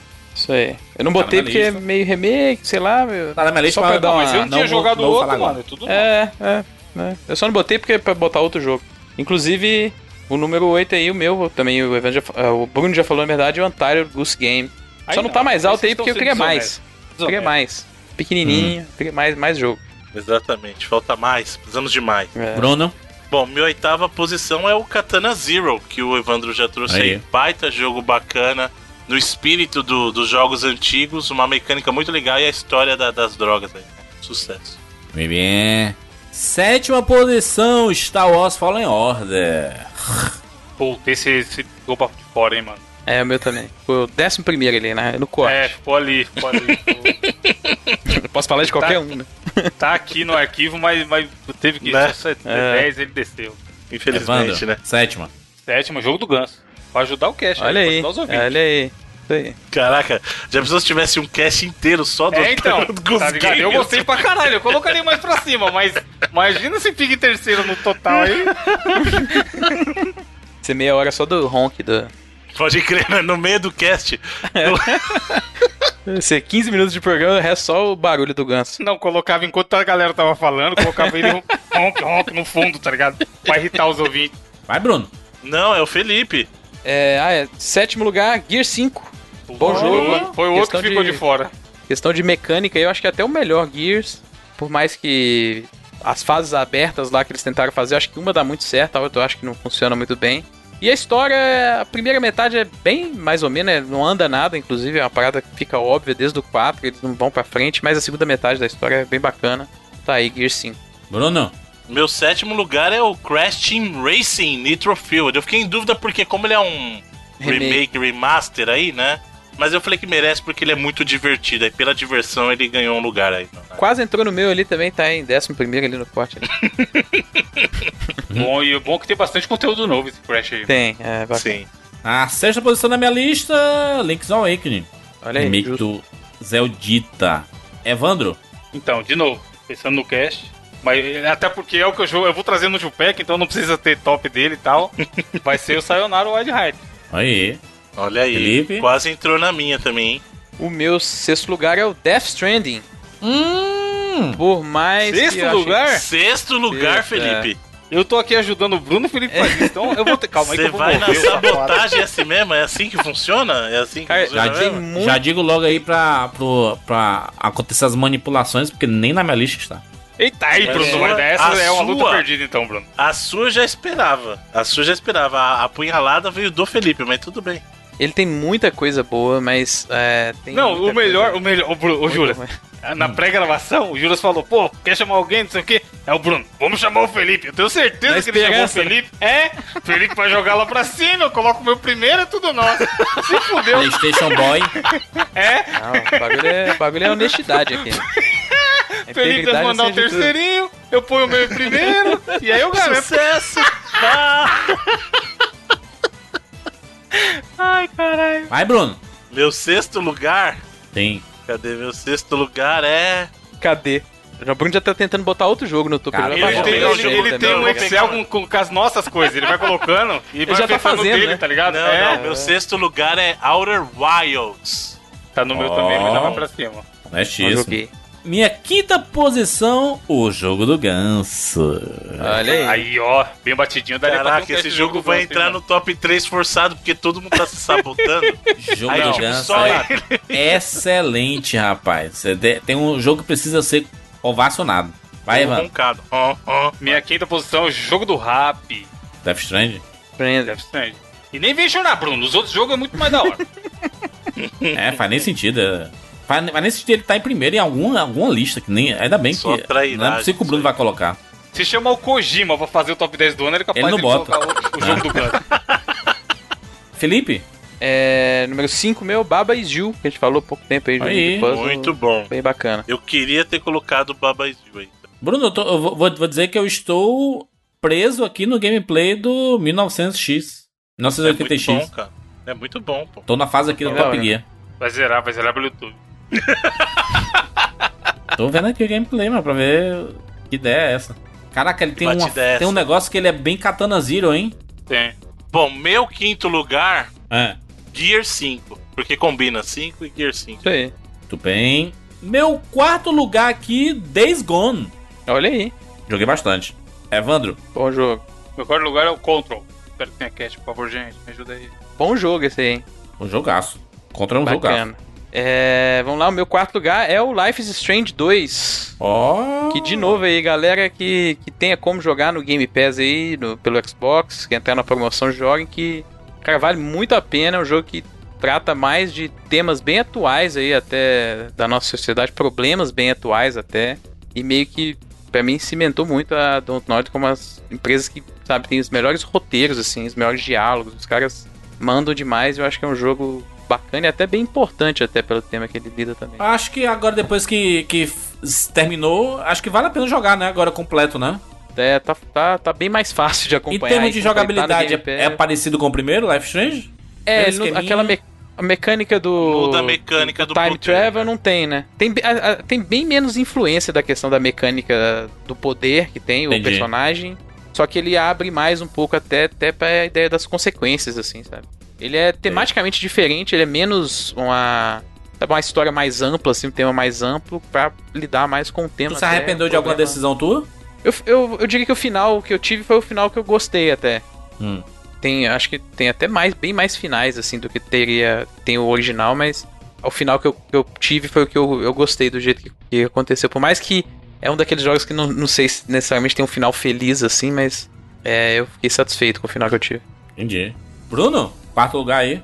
Meu quarto lugar, Devil May Cry cinco, a volta forte oh, de Devil May Cry. Bruno aí, caralho, rapaz. Do, capeta, do capeta.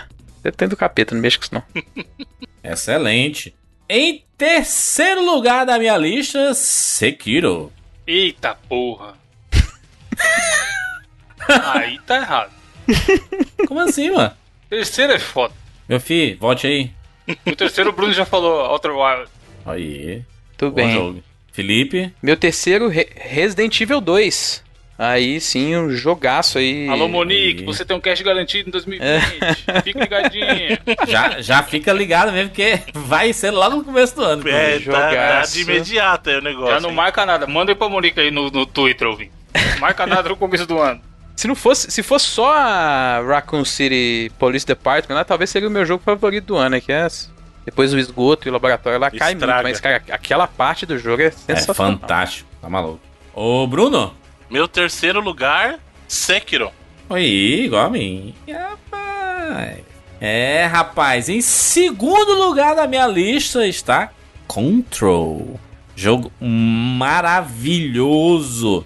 Jogo pra quem ama X-Men. X-Men e Akira. É. O meu segundo é o Resident. Resident Evil dois. Oh. Resident Evil dois Remake.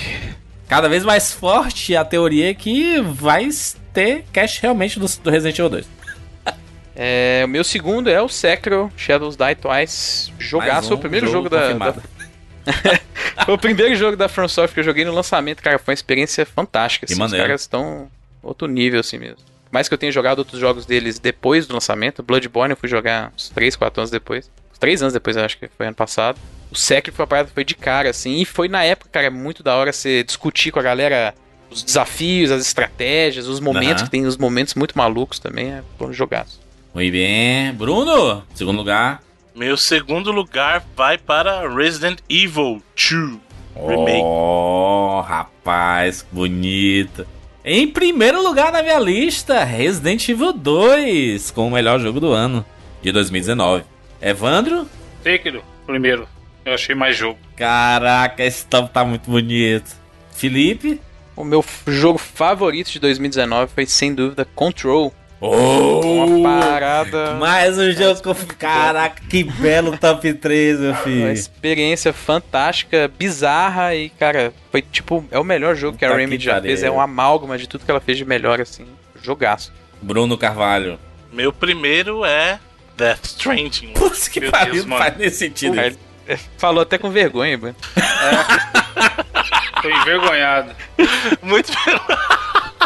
muito pelo contrário, cara. Falou baixinho, né? Falou Foi. baixinho. Né? É. A C M R. É. Não, cara, sabe por quê? É...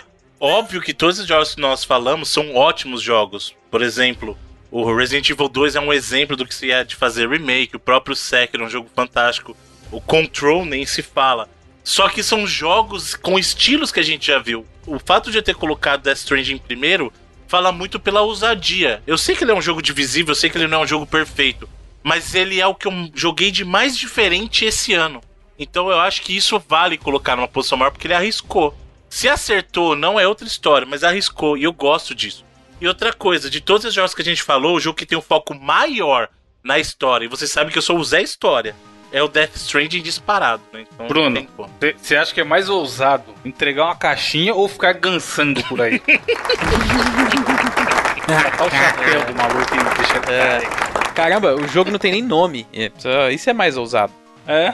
É o jogo sem título do Ganso. Mas é isso aí, vocês querem saber então o top como ficou? Top três, né? Top três que... Top três porque Senhor. É o top três... O top dez, se possível. Vai ter que ter o Ganso na capa, né? Menção honrosa. Top dez eu acho honesto. Roubando na caixa. É. Se eu te disser que não precisa do top dez pro Ganso entrar, você acredita? Não, mas manda o dez essa pra gente saber. Essa frase ficou estranha. Mas tudo bem. Lembrando que os três primeiros lugares ganharão podcasts exclusivos. São os primeiros podcasts do ano do noventa e nove Vidas. Aliás, o janeiro, janeiro do, noventa, do noventa e nove Vidas é dedicado aos três melhores jogos do ano, né? Muito bem. Hum. Então, empatados em décimo lugar. Ah. Life is Strange dois. Oh. Devil May Cry cinco e Days Gone. Caraca, jogos que uma pessoa votou apenas. Só. É, isso aí. É. É o quarto em... lugar de três pessoas, é isso? Exatamente isso, foi o quarto lugar de três pessoas. Em oitavo lugar, The Legend of Zelda Link's Awakening. Bonito. Em oitavo lugar, Gear cinco. Sétimo lugar, Outer Wilds. Sexto... Aliás, eu estou lendo errado. Ah, e... Caralho, lá, lá, lá, lá, lá. C P. Não, o empate valeu. Não, não, é porque eu tava olhando... É, a linha do Excel, só que eu esqueci que eu tenho uma título, né? Então, er, entendeu? Tava sempre uma a mais que eu falei. Tá valendo onze, é, começou do onze. Exatamente. Então vai ter empatado até o nono lugar todo mundo que eu falei aquela hora lá. Life Strange, o Days Gone e o Devil May Cry. Então empate tripla. Oitavo lugar, o Link's Awakening. Hum. Sétimo lugar, Gear cinco. Hum. Sexto lugar, Outer Wilds. Hum. Quinto lugar, Untitled Goose Game. Ó, oh. Sim. Quarto cinco do lugar, ano, bonito, gostei, gostei do, do, do jogo do Ganso aí. Mais... Quarto lugar, graças à sabotagem, Death Stranding. Aê, garoto. Tá no lucro ainda essa nojeira aí. Terceiro lugar, Control. Uh. E a diferença, só pra constar, entre o primeiro e o segundo colocados foi de apenas um ponto no final. Caralho. Segundo lugar, Sekiro. E em primeiro Puta lugar, eleito o melhor jogo de dois mil e dezenove para o noventa e nove Vidas, Resident Evil dois. Cara, que coisa velha mesmo. Mas vou dizer, viu? Que top três, hein? Porra, Resident Evil dois contra o Sekiro? É...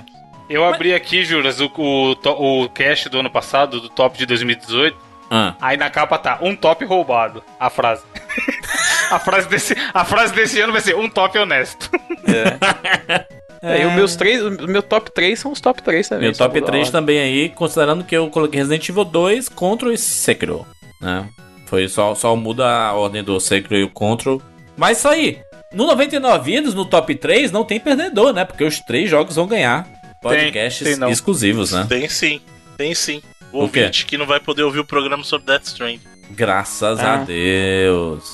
É só tem botar um uma hora e meia Kingdom de Hearts. Silêncio. Uma pessoa... Seria pior. Vocês estão ligados que tem uns caras que esperam do Kingdom Hearts aparecer no top três e ganhar o cast, né? Acho que de... depois de hoje, né? É. Não vai ter nenhum, né? Não apareceu no é. top dez de ninguém. Não tem nem como, mano. O Gears ficou de fora, caralho. Vai pôr o Kingdom Hearts, é louco? Muito bem, muito bem, olha só, finalizamos o ano de dois mil e dezenove aqui no noventa e nove Vidas com a nossa eleição, a eleição honesta, justa, né? Podcast bonito pra você, em que falamos sobre muitos videogames e prometemos no começo de dois mil e vinte falarmos sobre esses jogos de forma aprofundada, como vem acontecendo nos últimos anos quando a gente faz essa eleição e... No começo do ano a gente fala sobre estes jogos. Estes, né? Estes jogos. Considerando que este ano de dois mil e dezenove a gente fez podcast pra quais jogos, Bruno? Lembra? Dos melhores do ano? Red Dead dois, Spider-Man e God of War, né? Exato. E God of War, exatamente. Olha, e o Celestezinho roubado aqui e ali, né? Que apareceu várias vezes depois. Porra, mas, mas que bonito, hein? Pelo amor de Deus. Olha o, o começo do ano. Começou com God of War. Depois foi pra Red Dead e depois pra Homem-Aranha. Que bonito. Que belo começo de ano. Felipe vai voltar aí, né? Pra poder a gente conversar sobre, sobre esses jogos aí. aí. Tem muita coisa pra gente Pode conversar. falar sobre Control, já que ele roubou. Não, isso, isso que eu ia falar. A gente já podia deixar marcado o Felipe no Control, no Sekiro e a Monique no Resident. Aí. Não, não todos, né? Felipe gosta muito do Resident Evil dois. Acho que merecia participar também do, do cast do Resident Evil aí.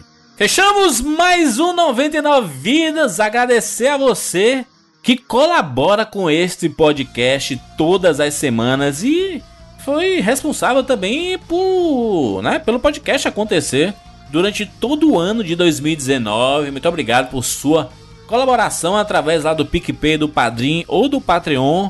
Se você utilizou o PicPay, você ajudou muito noventa e nove Vidas. Se você ajuda de alguma outra forma, em algum, né, em algum outro sistema, utiliza o PicPay, que é mais fácil pra gente É, organizar nosso, nossos esquemas aqui e poder, né, se organizar financeiramente para fazer com que noventa e nove Vidas saia toda sexta-feira. dois mil e dezenove foi foda, hein?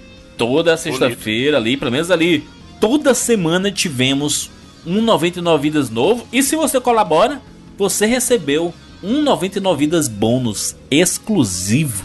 Foi um ano maravilhoso, né? Utilizando o PicPay, você tem formas absurdas de utilizar essa plataforma maravilhosa no seu dia a dia. E se você fizer agora, você colabora com quinze reais e recebe quinze reais de volta. Eu não sei como é essa mágica. Eu não entendo esse negócio, mas é desse jeito que funciona. Aí você usa esses quinze reais para assinar a nossa campanha, recebe bônus de graça e fica feliz. Termina o ano feliz. Exatamente. noventa e nove vidas ponto com ponto br barra ajuda nós.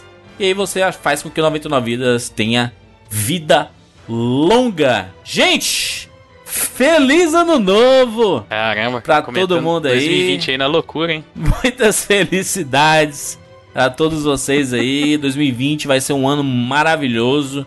A gente torce por isso e que a gente possa se encontrar lá e se divertir muito e ter muita nostalgia nesse ano de dois mil e vinte, porque noventa e nove Vidas completa dez anos e a gente vai comemorar, e a gente vai comemorar durante o ano inteiro esses dez anos de noventa e nove Vidas junto com você. É isso, finalizamos mais uma edição do noventa e nove Vidas e nos encontramos no ano que vem. Tchau!